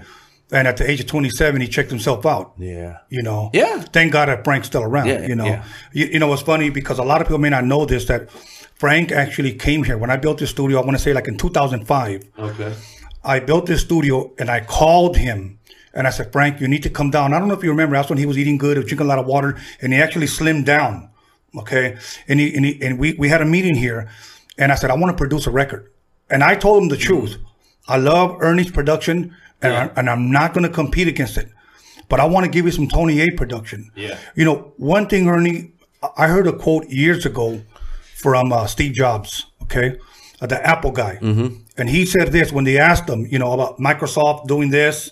What are we going to do? And he said this. Uh, uh, I'm not trying to be better than my competition. I just want to be different. So I never wanted to be try to be better than you or better than any other producer. I just wanted to be different. So I told him I want to do a different album. But the name of the album, I had already had a name. I wanted to call it Aquí para Frank V. Yeah. And I wanted to do it like, remember the East Side Records? Yeah. It'd be in front of a body shop or whatnot. I already had a photographer, and everything ready. I started doing beats. He came twice. And when he came twice, he just came, let me hear and let me hear and let me hear him. I gave it to him, showed up twice and never showed up again. Yeah, that sounds. I mean, that sounds familiar. But at the time when you're doing it, that's why I say when you're doing it when it's brand new, it's kind of oh yeah, come on, and he show. And then once you kind of get a taste for it, you kind of either you sla I won't say slouch, just lack of a better word, but you or, or you know what? And I had a the last time I talked to him, I say Frank, like n- we were much older now, and I, you know, I'm the kind of guy that looks around and be like, I see you know, a lot of people have came through the studio, mm-hmm. and I be seeing shit that they don't think I be seeing. I'm like, hey, bro, you you you you you depressed, right? And he, I remember him telling me, yeah, I think I think I am depressed. Like he was going through something. So Right. if we don't, when you're young, you just nobody wants. Right. No, they don't pay attention. So And- I don't you, know. You know what? Steve used to always listen to me when I was a youngster. He used to always listen to me uh, because a lot of people don't know that he was going to to a major university studying to be a psychologist. Okay. but he found out he could make more records selling at the swap meet, mo- more money, money. selling records at the swap meet. Yeah. crazy. Okay, so he checks out of there. So many times. He used to try to pick my brain. Tony, what's going on in your life? See, to him, it was kind of hard to pick my brain. I'll tell you why. Because I was never one of those depressed persons. You would uh-huh. never see me down, getting drunk, fucking bumping Chalino, Vicente Fernandez, taking shots. I was never that guy. If I ever got myself in a rut, I always knew that I could get myself out of it. So when I see, when I saw guys come to the studio and I knew they were down, it was always had to do with something about baby mama. Yes. She cheated on me. And, and it was always the girl's fault, not theirs. Yes. Okay. So, you know, so I understand what you're saying about the way some of these rappers and you see it. Or, or, or the rappers get on the phone and they do this, like, hold on, and they go outside and you kind of hear them, like, okay, Yeah. So I, I, I dealt with a lot of, and I see it, and and, and maybe because I know because it's happened to me too, so I understand. I don't want to say that it, it didn't happen, but that's that's what happens, and and and, you, and things happen, you know, like you know, One of the funniest stories about Frank V, he was here, okay? Mm-hmm. He was on his phone and he hangs up and he's putting me on hold. And I'm just sitting right there, like, kind of like looking at him. And he's like, Yeah. okay, baby, I love you. All right, I'll talk to you later. He had the flip phone. Yeah. Closes it. About two minutes later, somebody else calls him. He goes, shoot, I got to take this phone call. Yeah, okay, listen, I'm right in the meeting. Uh, let me go ahead and call you back. Okay, baby, I love you. All right, I'll talk to you later. Hangs up. Five minutes later, the phone rings again. That happened five times. And I just said, dude, you need to stop this shit. And here's what he said. Hold on, this is the last one, I promise. yeah, like, So he's like, okay, mama, yeah, I'll call you after. All right, baby, I love you. Mm, All right, I'll talk to you later. And I said, your girl calls you that many times? He goes, no, that was five different ones. yeah, I was gonna tell you it was five. Yeah, that's what I, it believe. You never think that hey, that's gonna happen because you're like, hey, I was, I'm gonna call, but it happens. It happened, and and And, and that, that type of shit, believe it or not, kind of derails you from what does. you, what you really want to accomplish. And you don't accomplish nothing. you don't. And if it's true, sad to say, that's why possibly he's incarcerated today. And and I wish him nothing but the best. And I wish he, he, he would get out because Yeah. you've known him for a long time. I've known him for a long time. And we don't deny his talent. Oh no, I think Okay. he's the best. I think he's the best to this day. Now, now tell me the guy. Now, here, here's the funny part. Some people know, some people don't know. They would they would call him the what? The Mexican what? Ice Cube, The Mexican Ice Cube. Yeah. Yeah, his primes. yeah. Yeah, and Ice Cube. I believe Well, so. yeah. I, I believe mean- so. So, anyways, moving on. What is Ernie G doing today? Is Ernie G engineering engineering your project? Because I know you love engineering. Uh, uh, when I was on IG, and for those, once again, I'm gonna announce my IG got they just booted my ass. I don't know, what it For was. Second time, right? Second time, um, you know, I didn't. It wasn't like I even had that many followers. My first IG had four thousand. Yeah. They booted my ass. Uh, and when I say booted, you just log in and, and it just says logged out. You tried logging back in and it tells you you've been blocked. If you feel you reached this a mistake, appeal it. So I appealed it, followed all the procedures. The very next day, you've been permanently disabled. Okay, cool. I tried getting another one, no problem. I had maybe 1,200 followers, maybe within a month. I get logged out again. So for those that have been asking me, because I've been getting text messages on, uh, am I still on IG? For the moment, no. Over the weekend, I'll probably make another one. But now, uh, um, damn, I even lost my train of thought now. It so much for bro. a guy that has a good, Hey. great memory. But um, anyway, so Ernie G, there it is. Ernie G loves to produce, uh, loves to engineer, because I see your IG stories. Yeah, yeah, yeah. Okay. Now, sometimes I see you post shit. Yeah. And then in the morning, I don't know, since gone. pedo, like you just delete it. Yeah, that happens. What Like, wh- What's up with that? I, ju- I just like I go through little things, and I'm sure everybody else does, and I just like okay. I wake up and like, what was I thinking? Like Ice Cube, you know, what was I thinking? Boom, and that's it. I mean, well. yeah. So and sometimes I do it so I can remember the next day. You know, I tell I, I Okay. forget Right, because right, I'll right. do something. I'm like, I really like this, and I get that feeling, and in the morning, uh, I'm like, damn, what was I thinking? Nah, I don't like it. Right. And I, I just, and, and it might have been great because most of the time, you know, people was like, oh, I didn't like that song. See, I told you. Now you could do whatever the hell you want. You're a grown man, and I got nothing but love for you. But many times, a lot of producers they're producing a beat, Overproduced. no, and they play it Uh-huh. on Instagram or Facebook, and all you're doing is giving other uh, producers ideas, and they'll take that shit. You're you're right because I have heard uh, people. I, I remember you sampled like a Culture Club song, Yeah, and yeah. I thought that was the shit yeah, right there. Yeah, I still have it, and You know, I think it's and, and I told you, you need to take that one off, bro. Yeah. Because somebody from fucking Texas, Florida, whatever, will listen to that shit And and, just say, you know, I didn't take it from you. So, uh, uh, I get guys all the time, hey man, where, where can I listen to your beats? You can't. Yeah. Why not? I said, you think I'm just going to give you ideas to take? yeah, You know, I- what I like to do, I like to tailor tailor make a song or a beat specifically for a rapper. Uh, uh, like my boy Conejo says, custom made for the streets. That's exactly that. That and I that always like to custom made for the streets. Much But, love to Conejo. yeah, We're trying to yeah. get you on here. Yeah, So please get on C-O-N. me. So other than that, what is Ernie G doing now? As far as music is concerned. As music, the great thing about technology now is that everything's in the box. Like when I mean in the box is on your computer. Sure, you like to be even the greatest produ- people that you see in big studios. They're it's almost almost like they got this big old million dollar board, but they're not using every. They're just running their computer through the board, and they're it's for a vibe. If I could afford that and bring on my homies and vibe out, I'd do it. But anyways, it, we come so far now that I mean, some of the greatest engineers. Now that's what I do. So I started DJing. I started trying to figure out what producing. And at the time, I was working with great equipment that I knew it was great, but I didn't know what it. Right. You know, it's like me telling you that's a great compressor. And now, because of technology, I get to. I don't get the. I wish I can have all those toys. Like if I had the money, I'd buy them just to say I buy them. Anyway, but we're getting to a point where like, dude, I I overdo it. Now I get into like, let me buy that compressor, let me buy that plug-in, let me buy this plugin. Let me. I had to stop myself. Like, if I can't right, do right, shit right. with, I mean, the guys that have a two hundred dollar laptop are making the hits. You know, you know, it's funny because I've been in a studio with a multi platinum producer. Okay, we all know who he is. I won't mention his name. Uh, one day he played me a song. I didn't think the song was all that. I really didn't. But he was like, listen to the tambourines. I added this effect. Listen to the hi hat. I did this. I tweaked the, the, the 808 kick drum. The reverb. the- now, and all of that sounded beautiful, but the song sucked. okay, yeah, Now, I compare that to MC Breed, who In the future in your front. yeah, Now, uh, for an engineer, let's be honest, it, the engineering sucked on that song. Yes, it okay, did. but the song sold. yes. That's all that matters to me. Yeah. So I told this guy, look, I don't give a damn. I know I knew MC Breed, you know, may rest in peace. I said, but he did that song in somebody's bedroom and it went two million copies. Yeah. That's what it sold.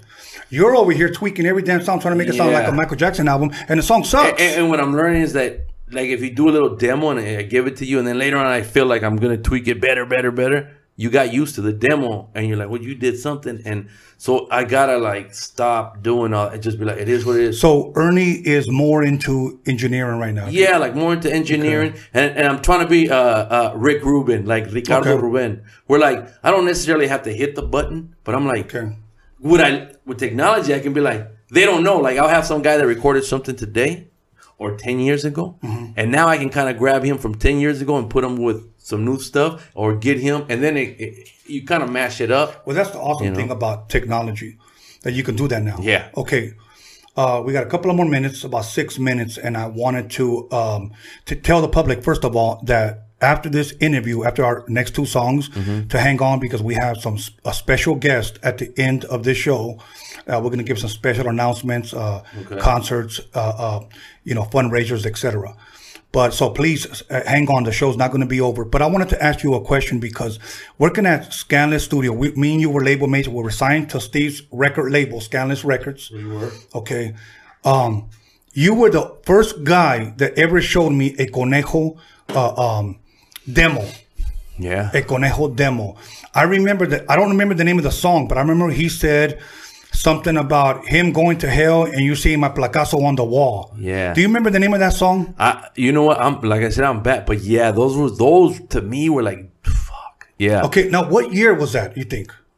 I want to say it was Conejo. Where you at? I know he's probably listening. Um, tap in right there. Tell me, tell me what year. If you look on the on the thing, but I want to say it might have been ninety four. Okay, because it was early. Yeah, it was early. yeah. That's the raw and shit. even then, it still wasn't called Chicano rap. No. Now, when I heard that shit, I thought Yeah. this is some dope Yeah. shit. And now I don't know what other produ- who produced that stuff, but I know that I know of you were one of the other guys that was actually working with him as Yes, well. yes, and he yes. actually recorded at Steve's uh huh. studio. Uh, uh, but yes, I, when I heard his shit, I thought it was really freaking dope. Yeah. man. I mean, the- that guy has a hundred albums. Conejo has a hundred. Uh, Who does that? Yeah. Who yeah. Well, does it? well you, you, you know, I talked to Johnny J. Yeah. uh, the in producer. peace. Yes, rest in peace. The producer of Tupac's "All Eyez on Me" album. Uh-huh. Even though they had Daz and Quik and a bunch of other Dre do some beats, all his hits were the ones that made the singles. Yeah. And he passed away in county jail. He told me that him and Pac were always working. Before he went to jail, me and him talked for about um, maybe a good hour. And he told me this I have about 80 Tupac songs. Tupac's mom contacted me and we're working together. She's suing Suge for like over a hundred million Yeah. because Tupac died a broke man. He didn't have any money, Yeah. etc. I believe it. So what happened was he said, "Tone, I'm gonna need some help." That's what he said. I'm sure he contacted other producers, Yeah. but this is mine and his conversation. Uh, when I get out, he said, "I'm gonna do a couple of months." He thought he was gonna do two to three months and get out. And he said, um, "When when I get out, uh, um, I, I'm gonna need some production." That's what he said. Well, man, long story short, he never made it out. May rest in peace. Another show, another time, another story. But I said that because you said Conejo had over 100 albums. Tupac, he told me just loved to work and he was always, always recording. So there's still in his, maybe Johnny J's White's vault, 80 Tupac songs that have never been released. Yeah, and they can get like at that point, like I'm old enough to know like that could be a little bit tricky. You don't even want to say you have, because believe me, somebody. You may end up missing. yeah, you made up. Yeah, you will. Okay. Yeah. So, uh, um, any rappers right now maybe that you're working with, you want to shout out? that- Actually, actually, right now, at this time, it's been the only time that I kind of like my like I'm not not into it. Like I'm almost like either I need to like refresh or just get away for a little bit because Uh-huh. I'm not not vibing. Like like you know I'm just I just feel like it's I've been I was you know constantly I'll, I'll, you always see me that I'm always working even though I'll still get on the drum machine just it's it's a habit. right, right. Of course. It's a habit. Of course. And but now, you know, now you know, it's just no time. So Ernie G doesn't have anything new coming out anytime soon, no, uh, right Okay. now I'm waiting for for and that's by choice. yeah, that's my choice. Yeah, it's Okay. like- You know, because people always tell me, "When are you going to DJ next?" yeah, I don't want to be like, yeah, I got I got this because a lot of people. You ever listen to interviews and like, oh, we got this project, this project, and I'm like, bullshit, because they'll never come out Right. because you really don't have. No, it just sounds good that you have this project. But most people, like you can tell, like you know, I, I don't have. That's why I say I don't have nothing. You might hear me play this or that, and maybe I should do like uh, what I want to do though is I have a lot of bits and pieces that never got completed. But then I'm like, oh, uh, I don't have a second verse to this. But what I want to do, I recorded my boy Bad News. For those that know, like uh, this is not, but Bad News, you know, like Okay. I really like that guy, Young Chapo, you know. Okay. Uh, uh, but um, people feel so, some certain way, but I mean, if you want to get stuck, like you said back in in the '90s, that's cool, you know. Okay. But sometimes you got to move forward. But as far, I I just want to put like maybe a, a work of art, just where it might just be one verse and a one minute song. But who says that is wrong now? So I'm like, I might just do that, you know. Uh, quick question. Now, where where where can people reach you? If they want to follow you, they ever want to DM you, chat with you, where can they reach you? Uh, usually it's Instagram. I don't do Facebook. I know I should, but I do. I do have an account, but I keep it more like like personal. Like I, I Okay. don't mess with that. Even though there is a high caliber page that was is run by my, my boy Jay West, but I don't do I don't do Facebook. Like I might see the things once in a while, and I might, but I don't. But mostly it's just IG. Okay, what is your IG I, name? I believe it's proper. You Dose. believe? Yeah, yeah, believe me. Okay. Because it used to be Proper Dos, but then I deleted it one day, and then I couldn't get it back. So, it's Proper Dos underscore dos DOS. dos. Yeah. Proper underscore, Underscore DOS. DOS. Yes. Okay. Proper Great. And that's where they can reach you. Yeah. And I hope you're pretty good at getting back to people. Sometimes, some I'm usually I am, but Okay. sometimes you know I'm busy too. Okay. Yeah. it- it- Life. That, that's understandable. Like my boy Bad News said, what happened to so and so?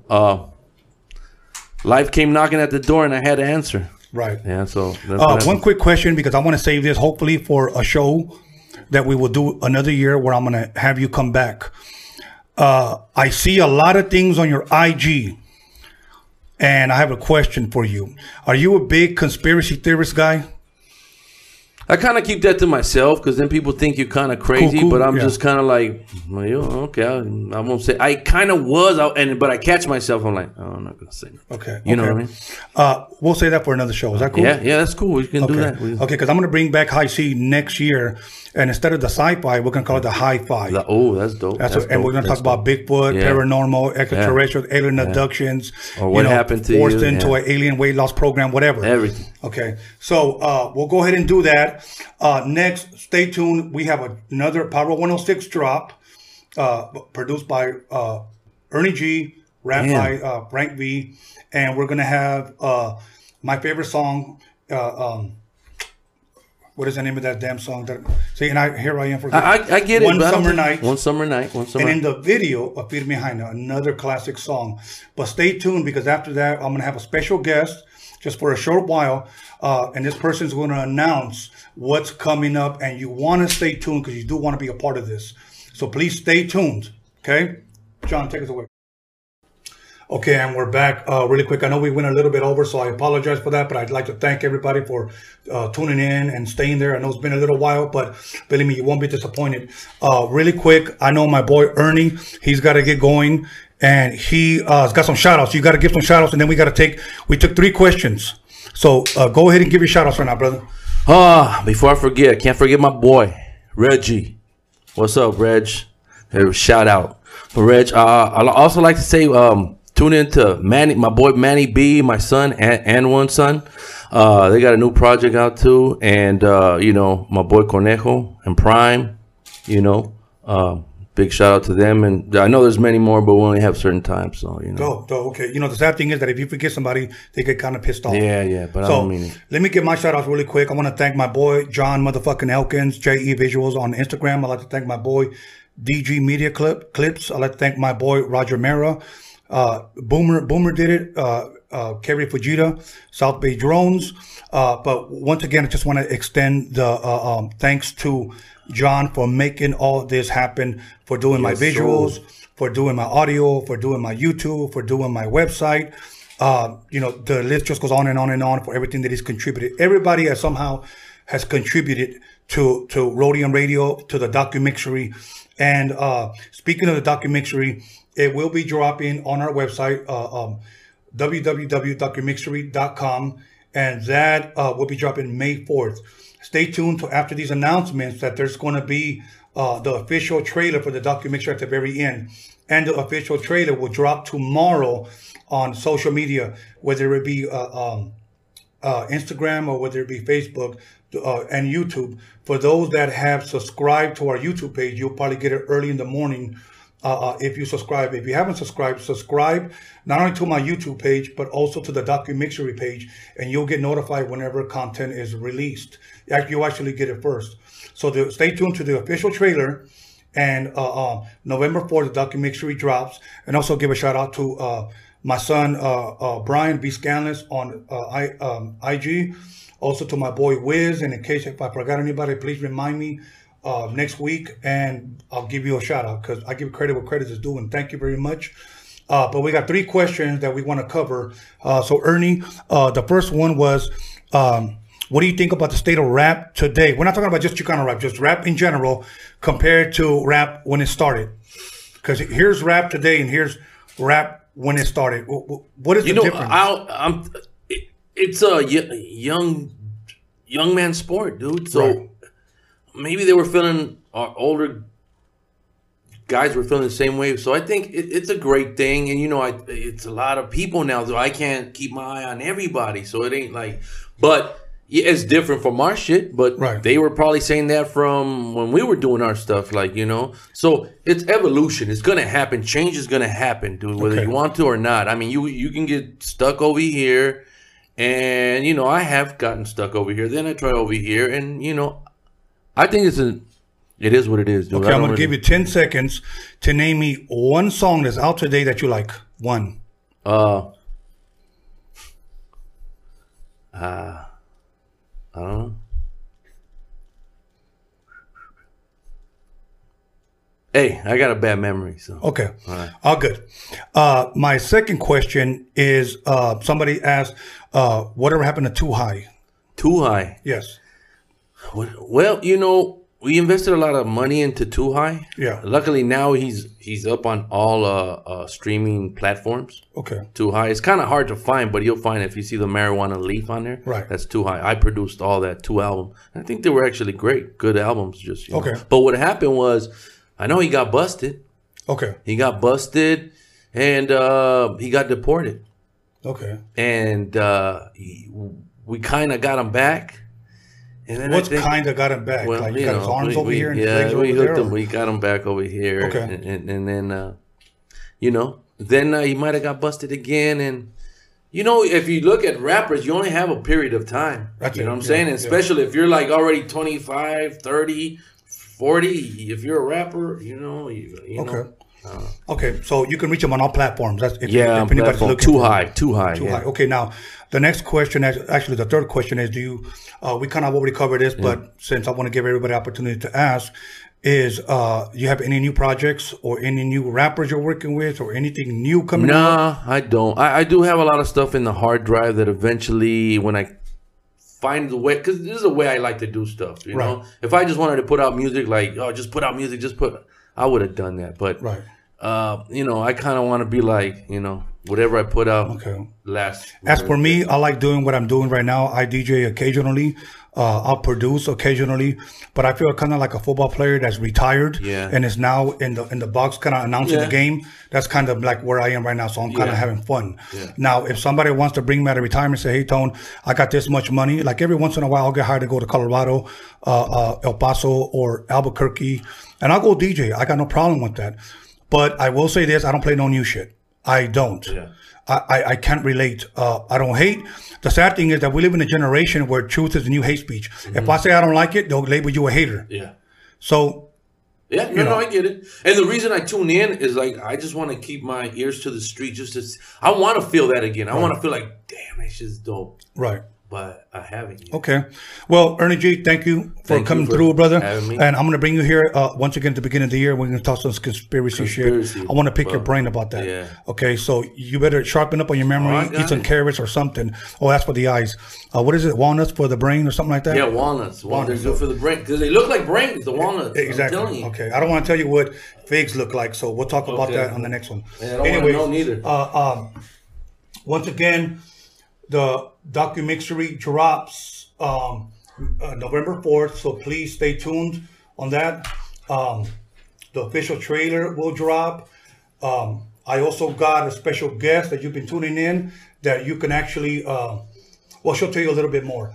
Uh, without further ado, this is my good friend, uh, Blanca from Bobby D Presents, and she will give you a little bit more insight on uh, her background and what, what you're doing, what you got coming up. Hey everybody, how are you guys doing? I'm Blanca. I'm uh, I work for Bobby D Presents. I also have Sky Events and Entertainment. Okay. And um, basically, what we're working with this week is Barbara Mason. Oh, okay. Barbara Mason, Brent And, and and where's this going to be at? It's going to be at the Greek Theater. Uh huh. Okay, at the Greek Theater. At the Greek- Uh, Greek are there still tickets available? There's still tickets available. Uh, tickets are available at www.axs.com or on bobbydpresents.com. Uh-huh. Okay. And you know what? Give me one quick second because I need everybody in the background to be quiet, please. Uh, um, so once again, it's and it's this Saturday, if I'm correct. It's this Saturday. It will be held at the Greek Theater. It's Barbara Mason 51st, 55th anniversary, you guys. So we got to make it special for her. It's almost sold out. Go in there. Um, And enjoy it. Have a good time. Yeah. Uh, um, I, I never got to see her in person, but I know she always puts on a great performance. Uh, whenever Bobby D or whenever you promote a show, uh, uh, I always hear that you know things turn out great. A lot of times I don't attend shows because I've been performing since like the age of 21, so sometimes it kind of gets old a little bit. But no, you know I don't mind a good concert. You know. So after that, what else do you have coming up? So we have a few uh, events and shows coming up in October. Um, our a few shows and events are on October the um, 17th. No, the Take your time. 19th. Okay. Okay. So October the 17th, I am going to be hosting with uh, Jay Booty, Janet. We're going to be hosting the Tego Calderon concert. That's at the Okay. Velasco Theater. Now I have to ask, why Jay Booty? uh, because she got a booty. Okay, we'll save that for another another show. Yeah, Go ahead. we'll, we'll save it for another interview. this is a promo, promo. So you could go ahead and look for her at jbooty.com. No, just kidding.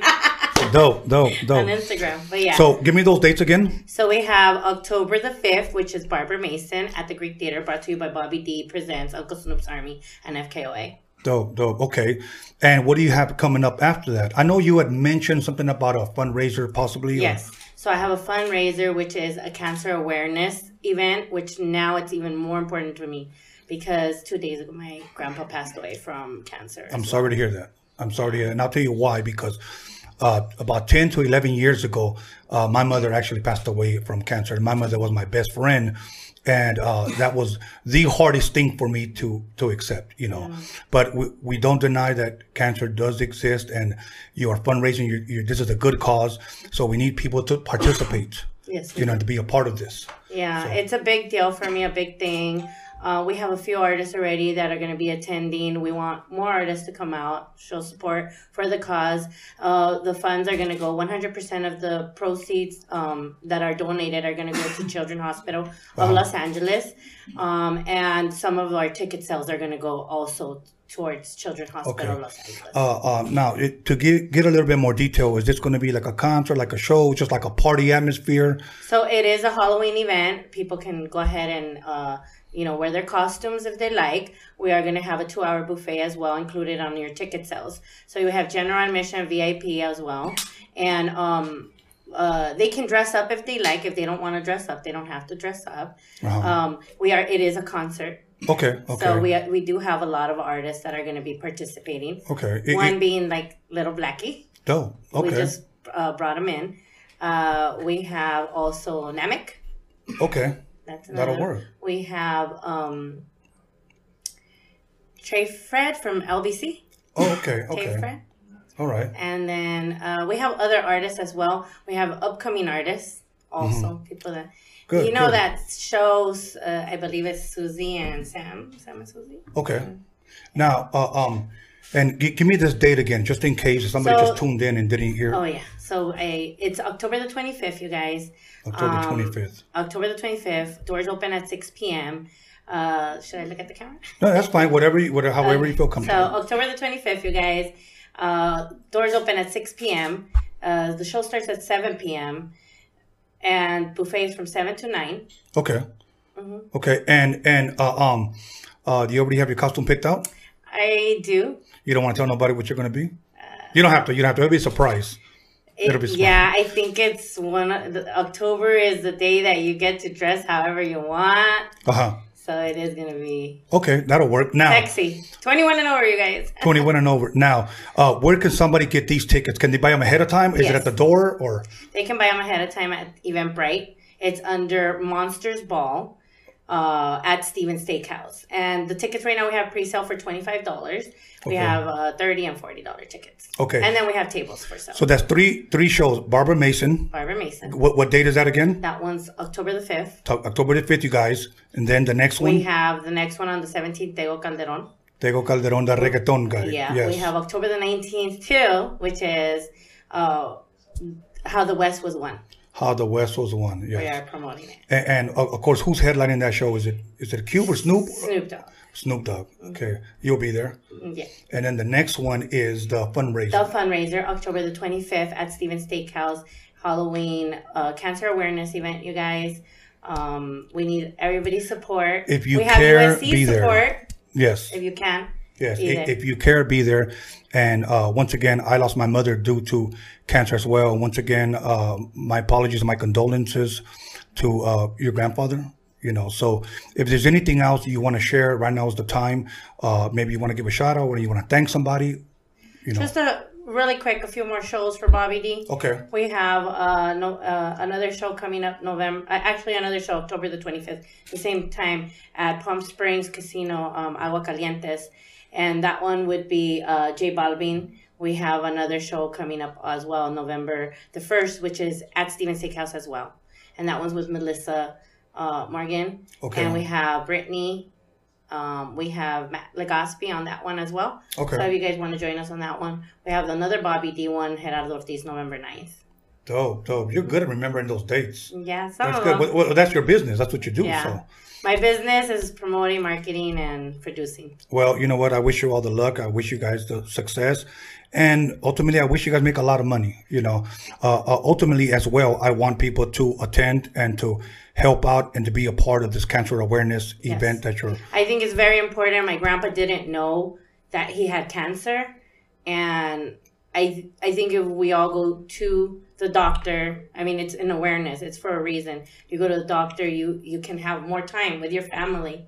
You know, they Right. told us it was six months, but he passed away within a week of us talking to him. Right. Okay. Okay. Yeah. Well, if there's anything else, if not, we would like to say goodbye. And Follow me at sky underscore cast six eight. Follow me at Blanca underscore Bobby D presents. Follow us on Bobby D presents. Uncle Snoop's Army, FKOA. I still gotta give them a shout out. Um, now, uh, thank you also for having me here. oh, you're very welcome. you are the best. I love you since day one. We are supporting you no matter what. Thank you. I got you. You know this. I- I've never met Bobby D yet, but you know what? I would like to meet him one day. So much love and much respect to him, because uh, believe me, his shows are great. Yes. Yeah, I- I'll tell you where I think he knocked he knocked it out of the ballpark. Uh, uh, I, I hope I get it right. Did he put together? It was Snoop, Ice Cube, and Cypress Hill one day at Microsoft Theater. I think it was like Christmas time. Puff Puff. Yes, there you go. So we have the Puff Puff tour. Okay, wow, awesome. Big Mm-hmm. Ups to Bobby D. Well, you, you, you haven't met him yet? Never met him yet. Oh, we gotta make that happen. Dope, dope. Well, actually, we are gonna make that happen. Okay. You know why, right? Yes. Because we already talked about what we're gonna do. Yes, yes. Yeah. All so good. you are gonna meet him. All good. So, uh, once again, uh, the official trailer drops tomorrow. Please follow her. Uh, please support. Uh, buy tickets. Okay. Uh, believe me, you won't be disappointed. You will not be disappointed. So, once again, a docu-mixery drops November uh, 4th. Um, the official trailer drops once again tomorrow. I know I'm re- repeating myself, but I got about a hundred things going through my mind. So I will be back on IG uh, next week. So be looking for me there. And uh, tomorrow I'm under Tony Alvarez on Facebook, and I will be dropping my next guest. This is a, a, a gold and platinum manager, and he's managed some of the biggest acts in West Coast. You, you don't want to miss that. So check out my Facebook and you'll see uh, who it would be. So once again, thank you to John Elkins, DG Media Clubs, my son Brian, uh, my boy Ernie G for coming through all over Santa Monica. And uh, we're out and thank everyone for tuning in and see you guys next week.